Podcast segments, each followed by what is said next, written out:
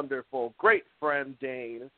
I always like set myself up by calling myself wonderful or great, Chris, and our wonderful and great co-host, Mr. Christopher Ray Patton. How you doing, Chris? Other than being exhausted, man, I am doing wonderful. How are you doing, bud? I'm doing great. You know, worked overtime at work, and we're moving uh, to another warehouse, and uh, we're not getting movers, so we're doing that on on top of you know printing t-shirts. It's it's amazing. Um, I love my life. But anyways, I mean, you guys did not tune in to Wrestling Geeks Alliance to hear me ramble on about how much my life sucks. You guys want to listen to us talk about some news and stuff like that. We definitely have a great show for you guys tonight. Hope everyone's having a lovely Wednesday and a great week. Um, I guess let's get right into it, Chris. Let's start talking about what I call uh, backwash. I mean backlash. I mean that pay per view uh, that we watched. Uh, how, how, what was your um, your overall opinion of backlash? Just wondering. Uh, the uh, WrestleMania lull has already started for me, bud. Like uh, this pay per view, overall for me was uh, not very not very great. That's uh, that's kind of the most a, positive way to put it. I think that's a, a reasonable assessment. I think there were good qualities to some of these matches, but wonky finishes and certain other things just caused uh, I don't know uh, me not to like it that much. I think also, I mean, I'll give them this: the fact that WrestleMania was not even a month ago, maybe it was like a month and a day ago. I think it was like when they had that wasn't. I don't know. Sometime during this week. Okay, I'm just I'm I'm a little bit tired too. I'll just admit it. All right. Either way, we had WrestleMania. Then we had the greatest Royal Rumble or the longest Royal Rumble, whatever you want to call it, and now Backlash, all in a month. So I think it was just a little bit too much pay per view. And honestly, it's because a lot of the matches on all three of them were like, what the fuck happened there?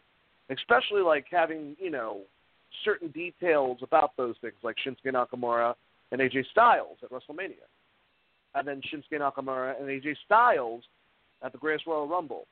And then Shinsuke Nakamura, or never mind, you get what I'm saying. Let's go into Backlash. We're at the kickoff. Uh, what the fuck's the point of watching these damn kickoffs? I mean, ugh, God, you get one match. They want to put a couple other ones. That would be great. That's all I'm saying. You know, gives, gives the people something to do. But uh, we had the kickoff match: uh, Ruby Riott versus Bayley. Riott won with the right kick after interference from the Riott Squad. I actually thought this match was pretty good. I think Ruby Riott has a hell of a lot of potential as a heel. Um, I'm assuming she's going to be doing something probably relatively soon uh, with Nia Jax because I'm trying to think of like heels that Nia can take on in the future. But then again, we have the Money in the Bank match, but we'll get to that. Um, but yeah, I didn't think it was a bad match at all. Uh, Bayley and Sasha continued their feud that no one gives a shit about, which sucks because it should be a pretty damn good feud. Man, that reminds me of like I don't know Bray Wyatt uh, and Finn Balor. Gosh. Anyways, uh, Chris, how did you feel about this opening match? I thought it was a it was a fine match. Uh, I thought the ending was kind of exactly what I expected it to be, with you know Riott getting the win due to interference, um, essentially. And overall, I thought it was okay. It definitely reminded me of the same thing I would see on Monday Night Raw. But then again, it's the kickoff show, so I can't give them too much hell for that.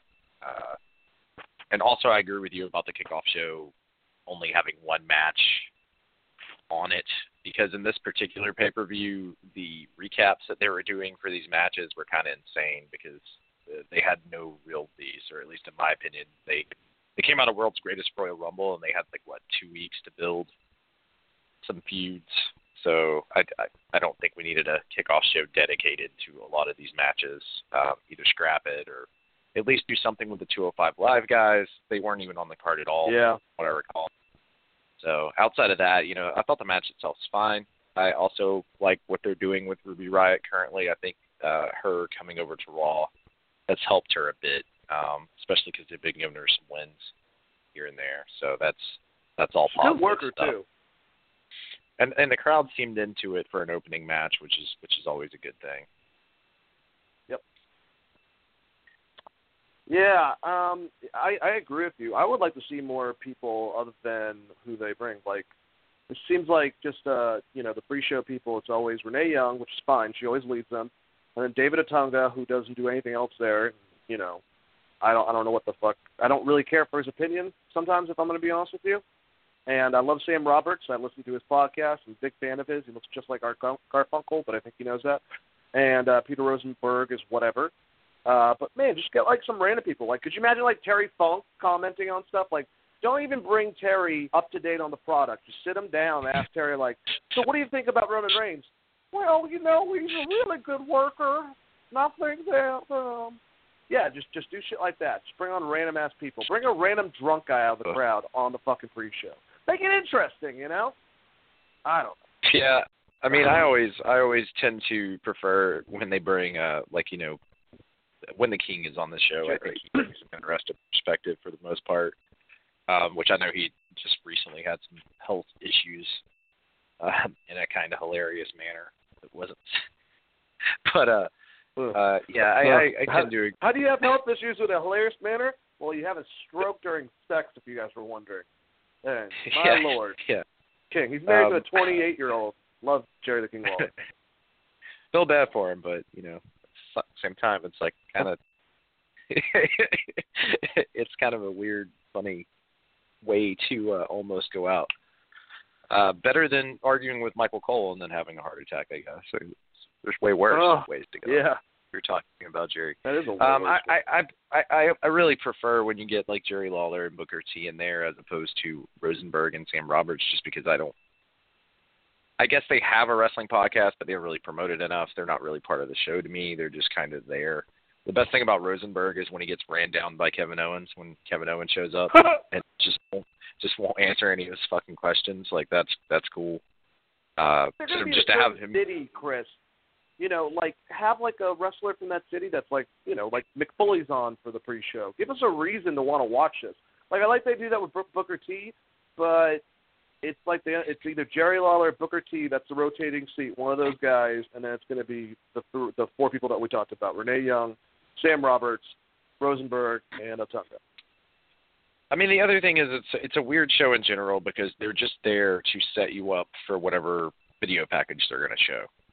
So you're not even getting like real hot takes or anything, and and I wish they would handle it more like they handle Talking Smack, where they're actually having the people on to promote their matches as opposed to showing these like eight hour long video packages. Um, I get why they do that because they think that well, they're basically saying more people watch the pay per view than our weekly shows, so we got to keep them up to date. But it, it's still, I think you could accomplish the same thing with just having the wrestlers cut old school promos. Um, yep. And like a talking smack type deal. I just never liked the format of those shows in general, but um, if you're going to do it, I, I mean, you have enough people in the Hall of Fame now. Even some of the lesser known dudes, uh, you know, like I mean, just think of the people they just recently inducted. There's some lesser known people that you could you could put on there. Like get the Dudleys on there or something. Mark Henry. Just do something fun. Yeah, Bubba Ray. Mark Henry would would be a good guy. Uh, God, what is the guy's name that just got inducted? He had an eight hour long speech, mostly talked about. Oh, uh, Jeff Jarrett? No, no, no, no, no, no. Um, uh, Hillbilly Jim. Yeah, get yeah. Hillbilly Jim on. Just get just bring in like you know road dogs back there. Get some I know they're doing the road agent thing, but I'm pretty sure they got some downtime during the pre-show, so I think that would be interesting. But uh, uh you know, outside how of that, about I don't. Dean I don't Malenko? Dean, how sure. do you think? What do you think about what's going to happen with uh with with tonight with Brock Lesnar and Roman Reigns? Um, uh, I think he's going to go up there. He's probably going to look at him. It's going to be a cheer. uh, I actually, I actually uh, went over the match with the guy. I know me and Michael. Just don't get Michael Hayes out there. Hey, what's up, baby? How you doing? No, we don't do that. I think that him and Southside Steve eh, Rickman from uh well, you guys probably don't know Rock 100 unless you live in Georgia, but I think that uh, Michael Hayes and Steve Rickman will get along pretty well. Um, should we move on to the first match? I guess.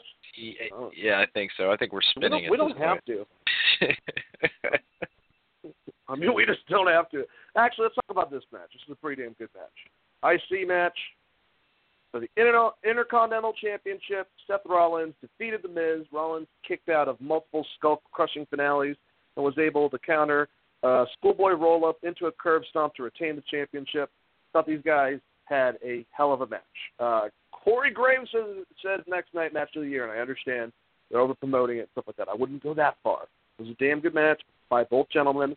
I think Miz works really well with Seth. I think Finn works really well with Seth. And I think that Finn works really well with th- those three. Really had a good, unique bond from uh, you know working with each other for this last year. So this they have great chemistry, and these two showed it off. I mean, it was a good match. I knew Miz was not going to win because he's not going to bring the IC title to the place where the US title already is. I'm not an idiot, but I liked uh, how he uh, during the pre-show. I'll give him this. Uh, tried to get the Miztourage back on his, you know, radar and stuff like that. And they told him to go screw off. I like how that that was uh, already a part of the storyline going into it, and uh, they had a good match. And uh, Seth is a badass. I, I like I, I like how and I guess it makes sense because his knee's already injured, so he already has like issues with it. But I'm liking how he's selling his knee and so damn good at it. Like when he tried to do that suplex, and then uh, you know proceeded to try to pick him up for the next part of it, and he couldn't get him up. Like I like stuff like that. I like details, and he does a lot, but he doesn't do it enough where it's repetitive, at least to me. So I think both men actually put on a great uh, match, and probably you should probably uh, just stop watching after this match. Honestly, that's what I think. Uh, maybe watch AJ Styles and Shinsuke and just know that it's a good match. It's going to go to shit real quickly. Oh, dick shot! Chris, what did you think? um, I agree with you. I, I really enjoyed this match. I think the you know the thing was the crowd was actually into this pay per view more than I expected to be uh, them to be, and they were especially into this match. It seemed like they were into it the entire time. Um, which you could kind of tell that that Seth and, and Miz were playing off them really well, going to the, their bigger spots. Um, Rollins selling the knee is normal. Uh, Miz hitting skull crushing finales.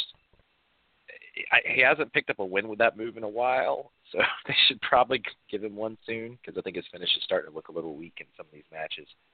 Uh, but you know, outside of that, I thought it was a it was a fun match. It was definitely my favorite match of the night. Um, I don't know where it falls with other people, but it was the one that probably just overall was to me was the best match, top to bottom, you know, start to finish. Um, and yeah, Miz and Seth they have a good chemistry together in the ring, which really showed in this match. And uh, Miz has just kind of seemed like he's been a little bit revitalized after, uh, you know, having his baby and, and coming back. I think he's had some good matches. And not necessarily on his promo hot streak as much, but it'll be interesting to see what they do with him now that he's uh, separated from the title completely and he's back on uh, SmackDown, and now he's mixed up into. Well, I guess we'll get to it later, but he's going to be part of that Money in the Bank match, which uh, was also one of my favorite matches on SmackDown. Uh, get to that, but yeah, uh, you know, overall, top to bottom, I thought this was a good match, probably the best match on the card. So. All right, let's continue. Um, the Raw's uh, Women's Championship match. Nia Jax defeated Alexa Bliss. Uh, Jax caught Twisted Bliss and countered into a Samoan drop to win the match. After the match, Jax was booed for cutting an anti-bullying promo. Um, I'm reading from the notes I have. Uh, I don't remember that part. I, I thought that she just, you know, said a promo and was talking about anti-bullying, but I don't remember getting booed for it. Whatever. Let's talk about the actual fucking match. Um, I it's not that I thought this match was bad. It just was okay. I understand. I'm a I'm a UFC fan. I, got into it back when someone small like Royce Gracie was dismantling huge dudes, um, uh, you know, for his size and stuff like that. I get that you can do that, and it wasn't bad. I don't think Alexa Bliss is a bad worker. It's just it's not that believable uh, when she's dominating the match for the most part until towards the end. I mean, come on.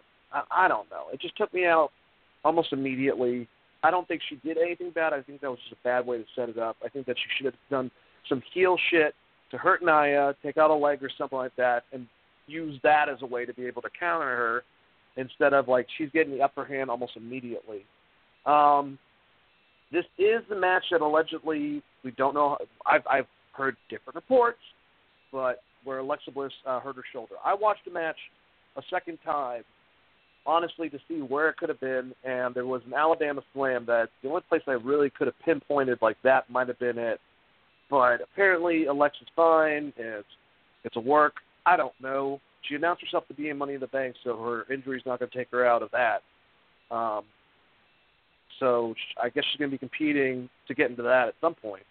Um, so I don't know exactly. I just if it was, it wasn't worth it. This match wasn't that great. Like I said, I think the biggest thing is it wasn't so much the working in the match. I thought both ladies did fine. I just think that it's not a believable believable scenario. Chris. Yeah, I mean, well, I don't know really who you put Nia against in in in, in this manner. It, it the weird thing is is Nia is playing the face here after she was booked as a monster for so long, and not that only a monster but kind of kind of Alexa Bliss's monster in a lot of ways, where you know that was the storyline is that they were friends and Nia Jax was a, you know a monster and destroying the rest of the roster, and I mean absolutely destroying people. And then to watch you know Alexa Bliss get as much offense in, as she did in the way that she got the offense in, um, I, I agree with you. It does take some of the believability out of the match and kind of takes it out of it. But that's kind of where they booked themselves in a corner here by, you know, making Jax do this anti-bullying thing. It's I mean I'm Jax does get bullied online a lot, and I understand that uh, from the aspect of playing that into her character a little bit. And they definitely, you know, that's kind of Alexa's character as being sort of a, a, a bitchy bully type person. Uh, it's really it's really hard to do the complete 180 on Nia Jax when she was just demolishing, you know, Sasha and uh, Charlotte. Well, not Charlotte, but uh, I guess Sasha and Bayley for what like almost a year straight. Um, if you remember when Sasha was hurt, she she beat her down with a her her, her uh, crutch in the middle of the ring not that long ago and re-injured her legs supposedly. Like they just don't care. Like once it gets past three months, they don't care. They just kind of switch directions and go. And that's part of coming out of WrestleMania. That always seems to be the case. And that is probably more of how you feel about the match if you really think about it. It's just the fast switch on Nia's character. I get what they're going for, but yeah, I don't know. I don't think it worked the way they wanted it to work. It, I guess, as far as in the ring, what they were going for is that you know Bliss gave her the DDT on the steps, so that's how she was getting her offense over. Um, but we've seen Nia get like hit with chairs and and like nothing happen. so it's kind of I don't know. It's counterintuitive. It's it's just one of those ones where it's like, hey, we booked ourselves into a corner. Nia needs to retain here, and we also need to either finish the storyline, um, and we're doing a bully gimmick, so let's have her cut a promo afterwards. And uh, you know, I I think the message of it's fine with what they were trying to get across. Uh, there was a little bit of booing from the crowd, but that's just going to happen because some of them are just not going to be into the storyline or, or the match that they watch. So I, I don't know how you prevent that. Yeah, I just want to say that both of those women are beautiful to me. I think it doesn't matter the size of both. Beautiful, beautiful ladies, and I know that they both had problems. One for being small. Obviously, she's a heel, which doesn't perform her actual like life stuff within it, like they're making Nia do. But Nia for being a, a bigger girl, but beautiful woman, and uh, people suck. That's I guess the main thing. But so did this match. So whatever. Uh, let's keep on going. United States Championship match. Oh man, Jeff Hardy defeated Randy Orton. Hardy won by pinfall after a twist of fate and a swanton bomb. I love that Randy Orton knew exactly to be where uh, he was supposed to for Whisper in the Wind. It, it seemed like he was like really anticipating that. Like, um, and they're like, uh, yeah, yeah, was uh just slow and kind of. I mean, I've seen these guys have a match. I know it's been a while, but they've had better matches. I know.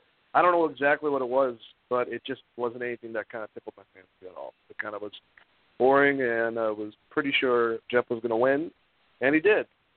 That's it. Chris, what do you think? Yeah, I mean it's it's the same thing with the first match where you kind of knew they weren't going to flop the title, uh, flip the title over, so kind of knew the finish. And then also I agree with you. I think the match was slow. Slow is not always, you know, not necessarily bad. It's just the last few Randy Orton matches have had a very very slow pace to them in general. Um, like he's tired. And like well, he probably is. He and, needs a break. Yeah, I'm not. I'm not gonna get go down the Randy Orton road today, but uh, uh, it was weird. I think the finish almost came out of nowhere for me, you know, and uh like Yeah. I, I think it was Dave Meltzer. I was reading his review of it, and it was like nobody expected the finish so clean or that early. Orton, Orton was technically good, and that's like basically what he wrote out of a one paragraph section of this match. Um, I thought it was fine. Like you said, it was just a little slow, and um, the setup to the finish wasn't really what I was expecting. I kind of expected more out of those two, but I also don't know how rushed they were to get through this match. Like maybe that promo ran a little bit longer than they expected. That's always one of these weird things on these pay per views, especially now that they're trying to get so many superstars on one event because they're cross branding it. Yeah.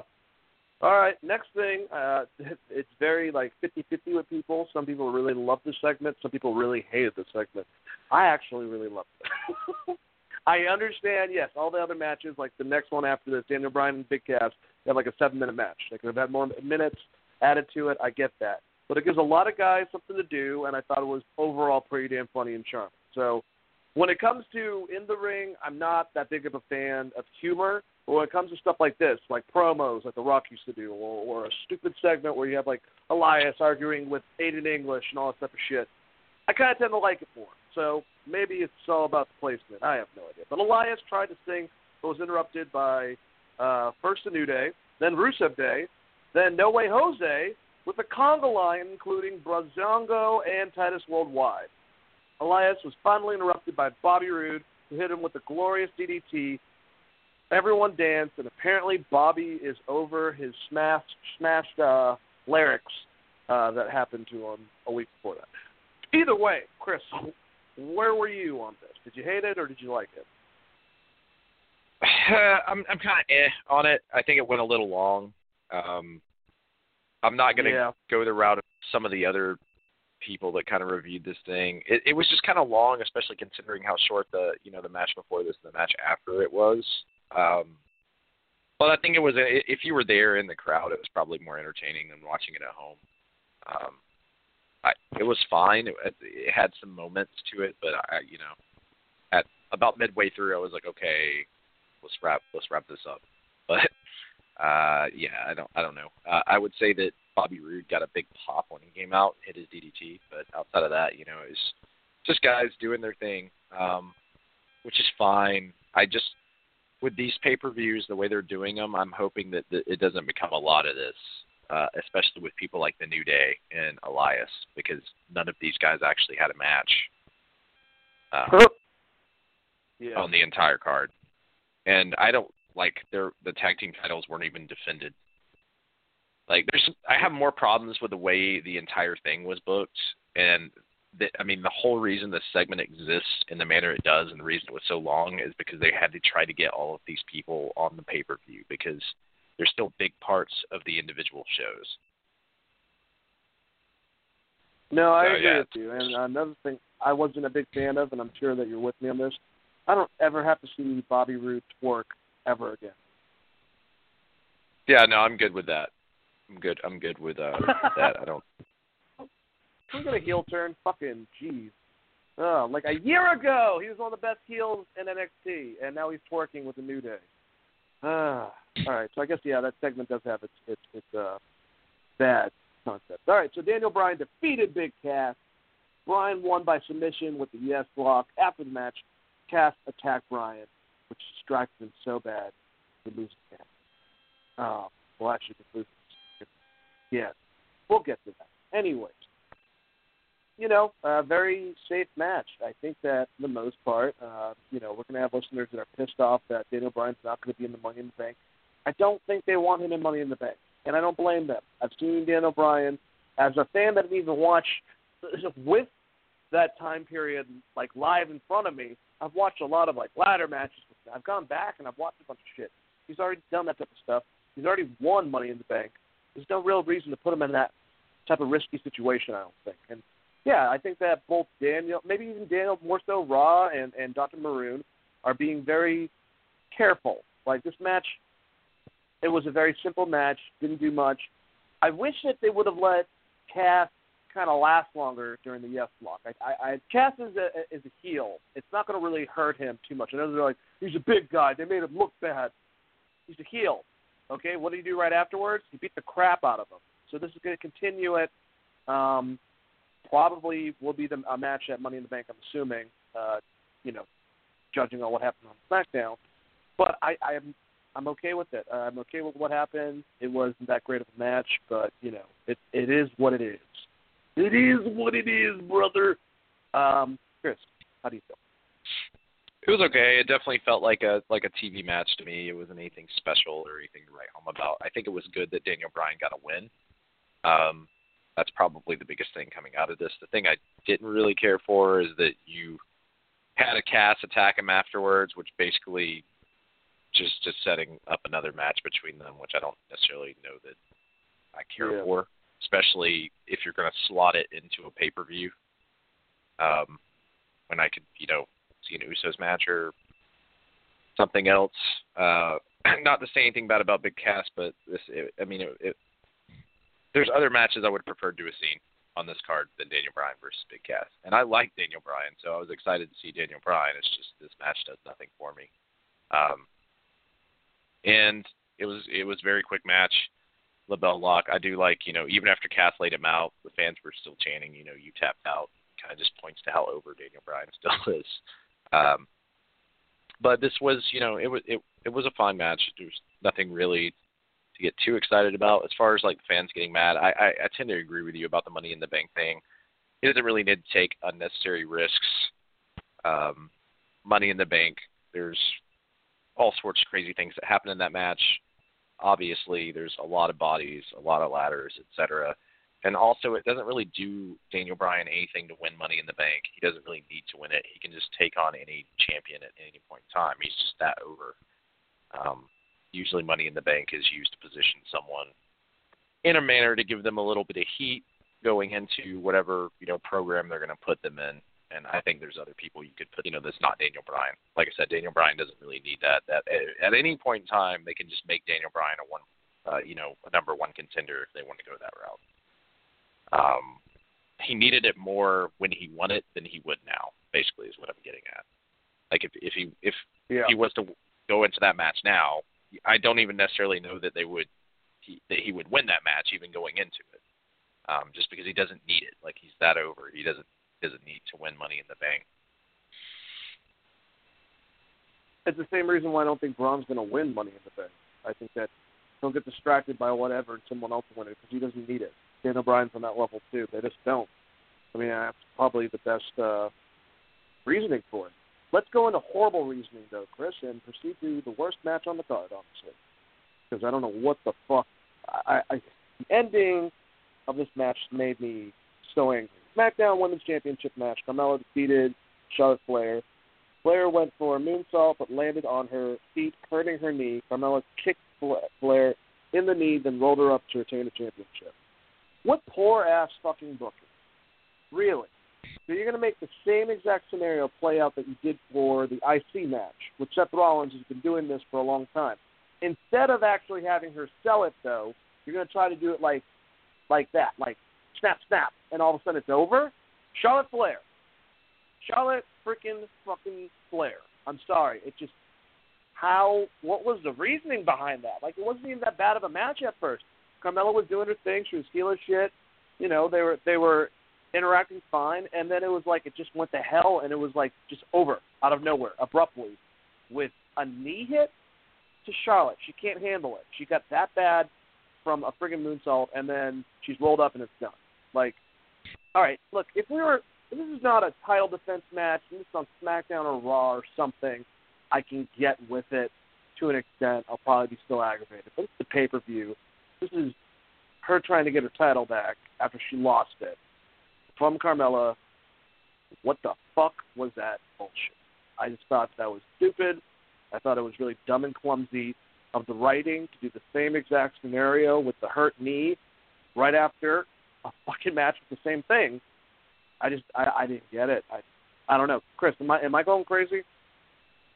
No, I mean I think the big thing here to remember is that Carmella is not as good as most of the other wrestlers Charlotte has faced. So they really have to dumb down the match. So you're not going to get Charlotte's big comeback like you would if she was wrestling like Natalya or you know Asuka. Um, which is I'm you know I'm not saying that Carmella is awful. It's just the level of competition Charlotte's going for. It's it's going to be like a TV match. Um, Carmella's great on the mic. I don't think like athletically she's in the same spot, at least in ring wise, as a lot of the other opponents Charlotte has went to, went against. So I, I get why they did the finish the way they did. It gives Carmella an out, screwing Charlotte over. I don't necessarily I didn't necessarily care for it either. I didn't really care for this match. I thought this was probably the worst match on the card, and that's saying a lot because a lot of these matches weren't very good. At least not, you know, high level good. I mean, like this entire show, with the exception of Miz and you know the the Miz Rollins match, felt like an episode of Raw and not a pay per view. There was nothing special about it at all, like at all. I agree. So- Most of these, besides, the, well, I mean, you could see that, like the first match, the IC match, could be a really good match on Raw or SmackDown. So yeah, all of these were pretty much a Raw or SmackDown match, and most of them weren't good ones. Like, all right, this next one, no DQ match for the WWE Championship: AJ Styles versus Shinsuke Nakamura. Went to a no contest when they kicked each other in the balls at the same time and um, got counted out in a no DQ match. But the ref is saying that he called it and, and that, that, that they couldn't continue the match. I, I get that. There's no disqualification. How the fuck does that even make any sense? I'm sure they're going to get up in a second. Why don't you let them like chill for a minute? You know, I mean, wouldn't the same principles apply if someone nailed some guy in the head with a chair in a no DQ match? Hold on one second. We've got to make sure for 10 seconds that he can get up, and then I have to rule it a no contest because I'm the ref. I understand he has the ability to do that. The way they did it was just stupid, and it was a good match. It was back and forth. It was very competitive, and it just had a stupid finish. It was like the last one at friggin' Grand Royal Rumble. It just, the, what the fuck? uh, Who the hell's back there? Like coming up with these these these lame ass finisher finishes for the world title match. And even a better question: Why the hell is this not the last match on the card? This has the world heavyweight championship on the line. What the fuck? What the hell's the reasoning there too? I, I actually, Chris, the reason why this frustrates me is because I thought the potential of this match was great, just like the last one. I thought they were actually were really going back and forth. That sucked for AJ Styles when he fling the chair at Shinsuke and it came back and knocked him in the face and just split him open hard way. Um, you know, there was a lot of good elements back and forth, and I mean, and then they just had that ending, and I, I was like, what the fuck? why am I even staying up and watching this right now? How'd you feel? Um, it, I, I hated the finish. I thought up until that point they were both having like a pretty good match, probably one of their better matches thus far. Um, but the finish just put it like the nail in the coffin. you know, it was like, okay, that was bad. Um, you know, the worst part is you could have just done a last man standing match and just did, you know a double count out that way, or you could have just done you know like Yeah. there's other ways they could have done this and it would have made more fucking sense. Um, just a standard no DQ match. It kind of reminded me of the finish they had with Austin Aries and Neville, where Aries wouldn't let go of the what was it, whatever the, he had him locked in. I can't remember. Was it God? What is the name of his show? Pendulum or something? Um, I can't think of the name of, of his moves. It's kind of like a Rings of Saturn, but different. But he had it, he had it locked in on Neville and wouldn't let go, and he got disqualified. And it was a no DQ match, or like basically they made him break the hold on the outside of the ring in a no DQ match, which is like okay, that's what it was. They made him break the hold outside the ring in a no DQ match, and then he got walloped with something and lost. And that was like the last match you saw Austin Aries in in WWE. But like stuff like that. Same thing with the cage finish. Um, they're getting too cutesy with this shit as far as these finishes. Uh, I don't know if you want AJ Styles to just keep the title, just have him beat Nakamura in a no DQ match, set up a rebound match. Like, I, I don't know. I, I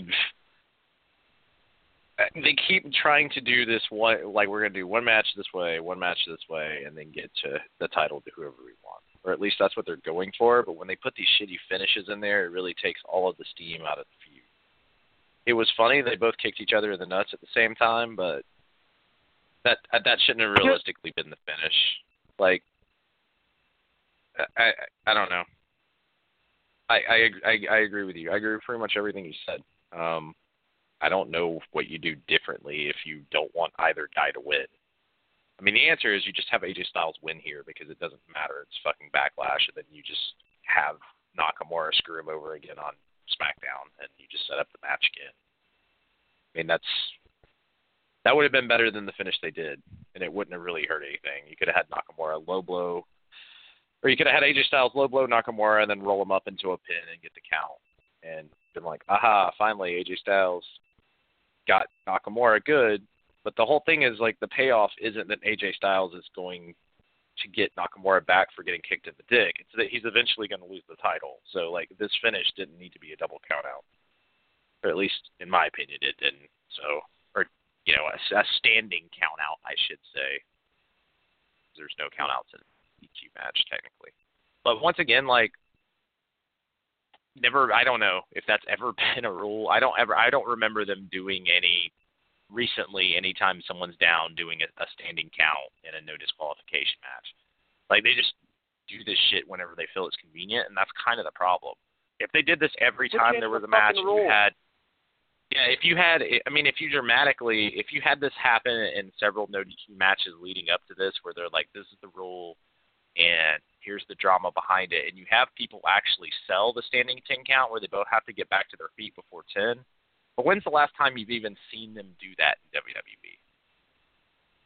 Like even in a normal match, in a singles match, when's the last time you've seen in know. a singles match them do a standing 10 count? And like they actually sell it like they used to, like uh like in the 80s, like when both men are down and they have to fight their way up the ropes to get up. Like it just doesn't happen that often, and it felt really fucking out of place and, and kind of dumb. Yeah, there's a lot of things that are kind of dumb, like you know, getting put in a chokehold, being completely unconscious, somehow match on continuing. But we'll get there. Um, just, just poor booking. Piss poor booking.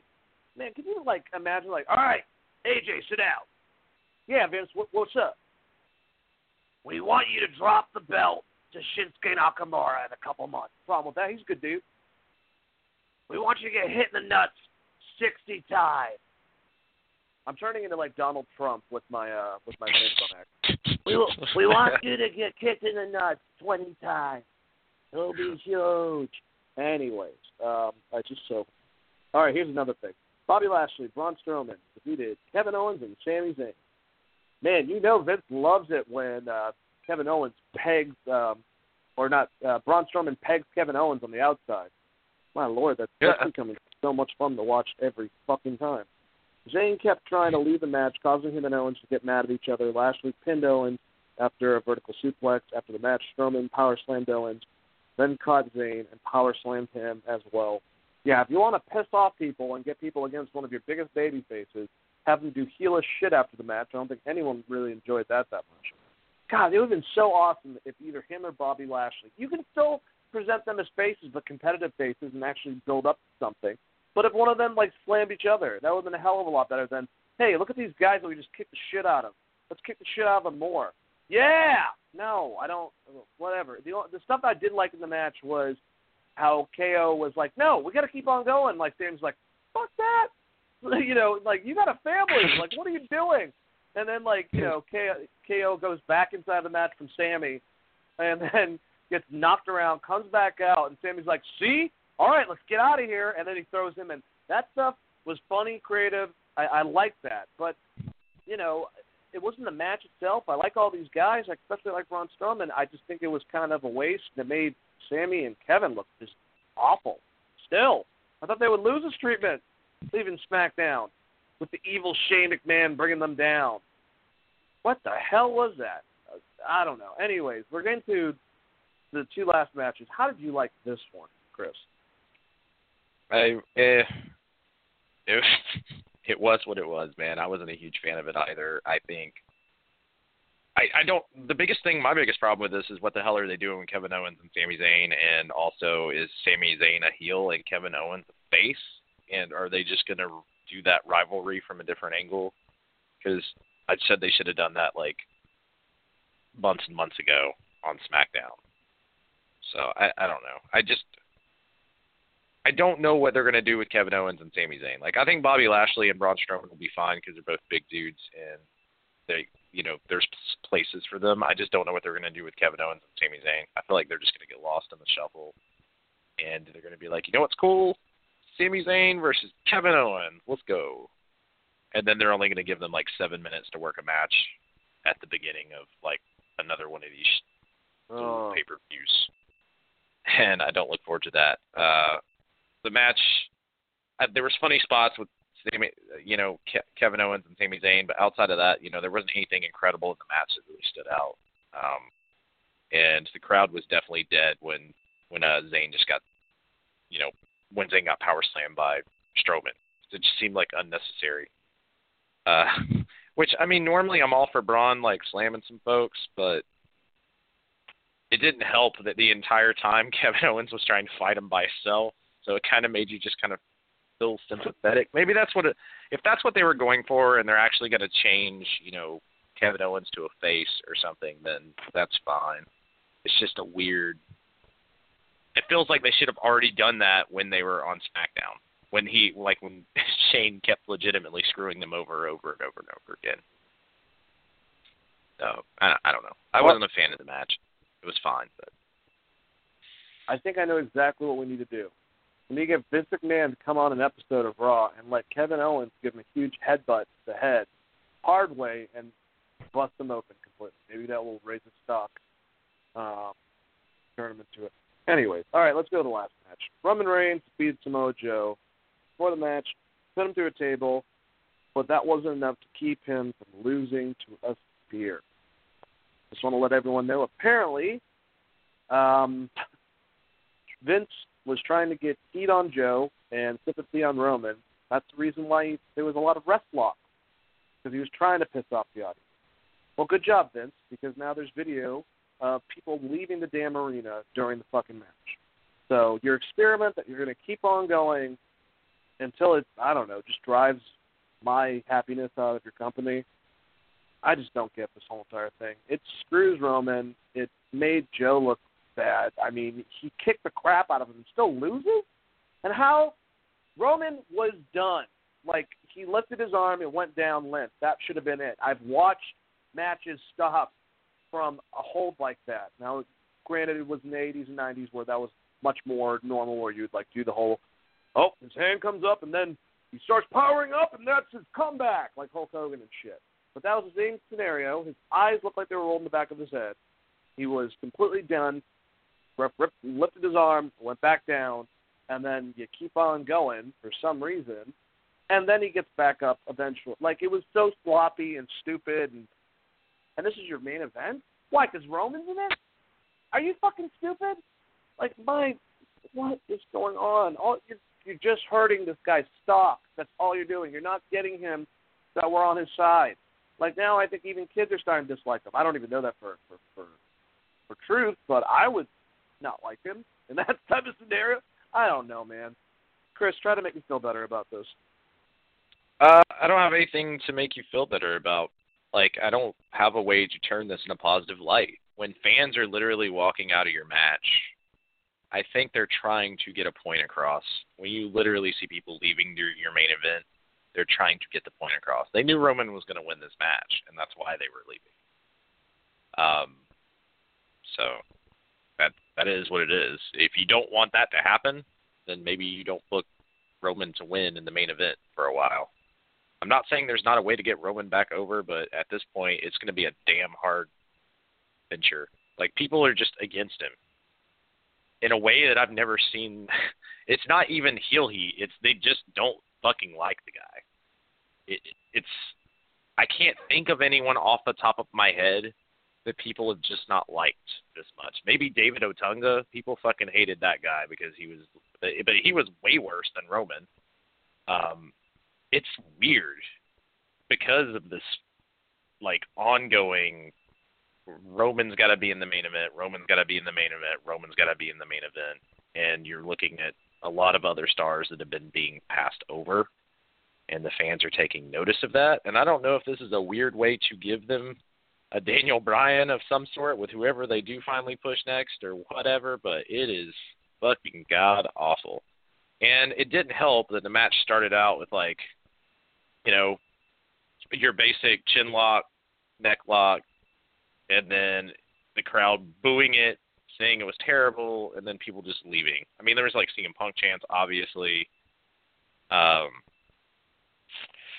the match itself got better like midway through. I thought the match, you know, that part of the match got pretty good, but then it just turned into your basic. It's a Roman Reigns match. This is the finish, and at the end, no one, like, no one gave a shit. People just didn't care, and that's kind of how I feel about the last five or six Roman Reigns matches I've seen on a, on a pay per view. People honestly just don't care. I don't know what you do to fix it. Like, I don't have any I don't have any magical advice that can help Roman. My advice would be to fix your main event. Do not put him in it like right now. Like after he does this match with Brock, like dial it back and figure something else out. Um, I don't think the answer is to put the title on him. That's definitely not going to fucking help at all.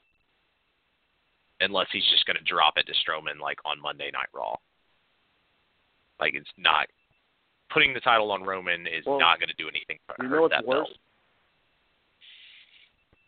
Apparently, there's What's that? rumor, Chris, that Brock's uh, appearance, you know, one of his last appearances, will be at SummerSlam for this match against.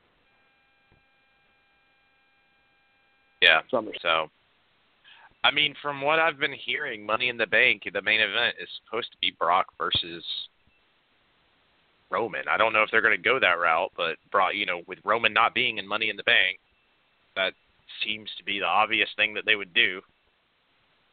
Unless the title's just not going to be there at all, but that's been rumored out there on a, a few cards as a prediction is that's going to be the match. And I'm like, man, they're really going to go back to that again. And oof, woof.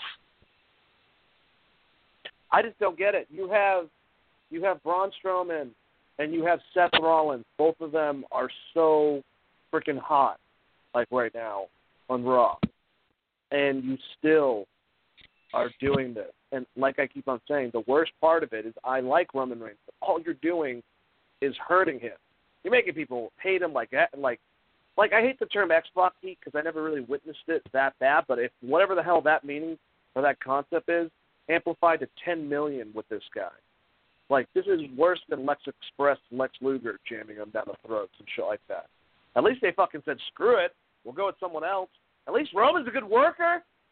I I don't even know, man. Uh, I, I mean, I. I, I, le- I, I legitimately feel bad for Roman. Like, this isn't even me shitting on Roman. It's just the fans aren't into it. They haven't been into it for like two fucking years. Just the only time there was a little glimmer of hope that this was going to work is when the Shield got back together. And even then, when we talked about it, I said, as soon as that shit's over, no one's going to care about Roman again. And that's exactly what happened. Because the two Well, su- other, pisses the off- other two superstars in, in in the Shield are bigger than Roman, and people care about them more. Yep. Yep. Well, What pisses me off is that they don't learn from their mistakes. Like I was just talking about. Lex Luger is going to be the next Hulk Hogan. Lex Luger is going to be the next Hulk Hogan. Quit trying to make the next Hulk Hogan. Just let the next guy take it to the next level. Then yes, granted, Bret and Shawn might have not been the biggest money makers, but they were great entertainers. They're still two of the best of their time. Blah blah blah.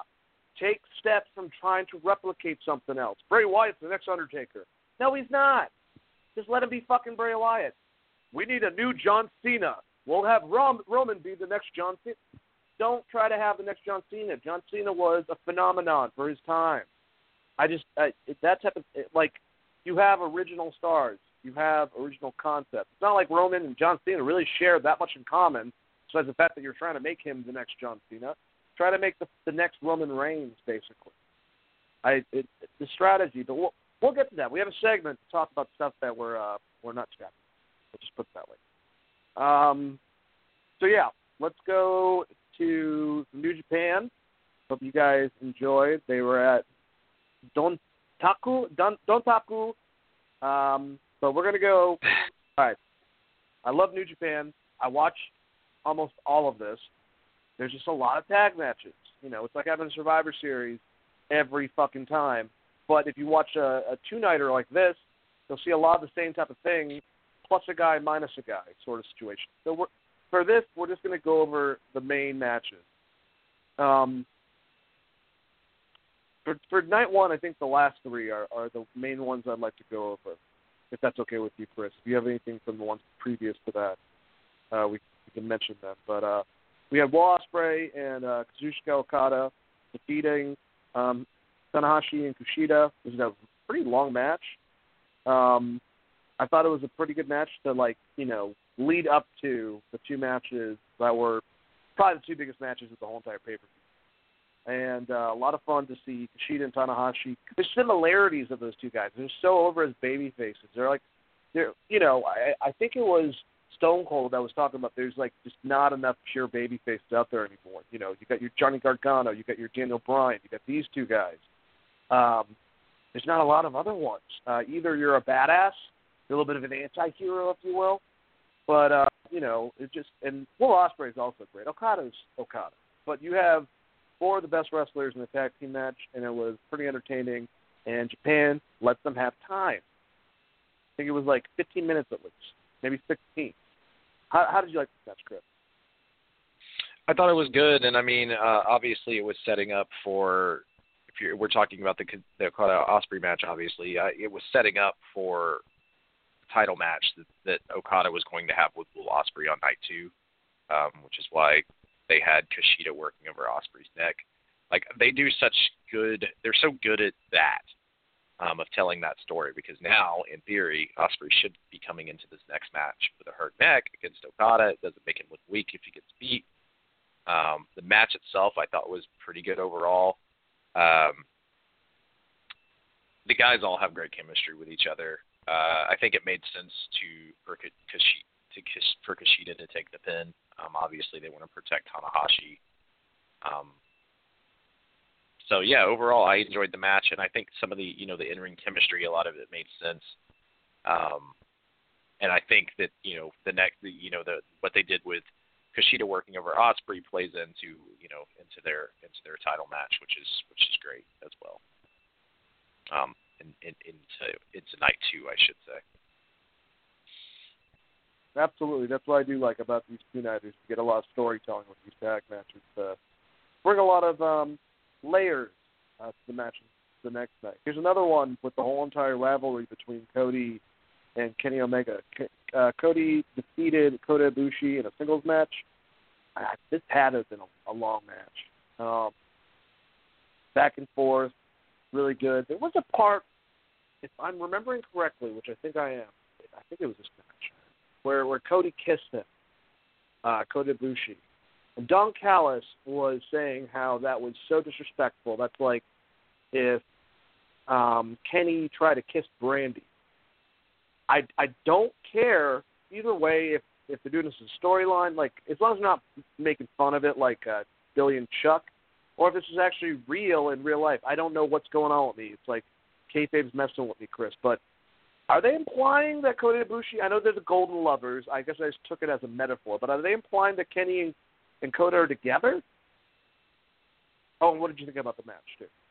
Uh, yeah, I mean that that has been the implication with Cody and and, and uh, Kenny and Kota for a while, even going back to uh, DDT, I believe, is where they started originally with that tag team. Um, always been kind of jokingly there in a way that is taken more seriously because they're obviously more badass than you know Billy and Chuck, um, and yeah. they don't really they don't really play into it as much. It's just always been kind of it's not really it's like they like love each other, but do they really love each other? So it's kind of a, a weird a weird thing. Um, and obviously, it makes sense in the storyline. We're not, you know, they're playing off of all of the Golden Lovers' history together. So it's it's kind of a weird scenario. But as far as how I like the match, I thought it was fun. Um, I thought the, the you know the end finish was really good with uh, Ibushi hitting the Last Ride power bomb and then trying to go for his finish and, and Cody uh, avoiding it, and uh, finally Cody hitting the Cross Rhodes after doing some heel uh, powders going in and out of the ring. Um, but yeah, it was, and also I like the uh, I like Cody's. I guess it's his new finisher, his that vertebreaker he's hitting. I can't I can't remember exactly what it's called. Oh yeah. Um, I know it's like a reference to Legend of Zelda, but I can't remember what it was called at that time. But uh, that that's actually I like that move better than just the, the Cross Rhodes for the win. Um, so I'm I'm into that new finisher he's got going. That's pretty dope. Yeah, that was that was really cool. I was like, "That's a burger breaker." All right, Kenny Omega defeated Hangman Page in singles match, another long match. Ah, one thing, I mean, New Japan, we that that's one of their their things that they definitely have is that they let the matches flush out. Um, I'm not trying to like, you know, say DC fucks up, Marvel's great. That's not what I'm trying to go for. Like both, I'm just saying. That's like one thing. It's like their stories, they're they're awesome, you know. Anyway, uh, Kenny Omega defeated Hangman Page. Uh, good match, hard hitting match. Hangman Page is a really stiff worker. Let me just say that. Uh, he looks just like Stephen Amell. Like if they were in a match together, I know they're both in the Bullet Club coincidentally. They look like brothers. Uh, it's kind of weird, but um, thought it was a good match. I thought it was awesome. I was very happy that Kenny won, and uh, yeah, that's about it. Chris, how did you feel? I, I thought I had a, I had some really great spots and and some good action in, in throughout the entire match. Um, it's weird that, to me that it was like the main event. Um, even though it was Omega, it, it just didn't really feel like a main event New Japan match, I guess. But outside of that, uh, I liked the match. I thought all the spots were fun. I thought it had you know good action back and forth. Uh, my only thing was I never like, and I don't really say this about many New Japan matches. I just never bought Hangman Page getting a win on Kenny here, so that kind of diminished it a little bit for me. But it you know, overall it was a fun match. All right, let's go to the next night. Um, we're going to go over the last four matches. The main reason we're not going to actually go over there's a certain thing involved with both of these, basically um, a story, if you will, a news item. All right, for the uh, Los Ingobernables de Japón going against Suzuki Gun match, uh, L- LIS um, or LIJ, I mean, uh, won the match.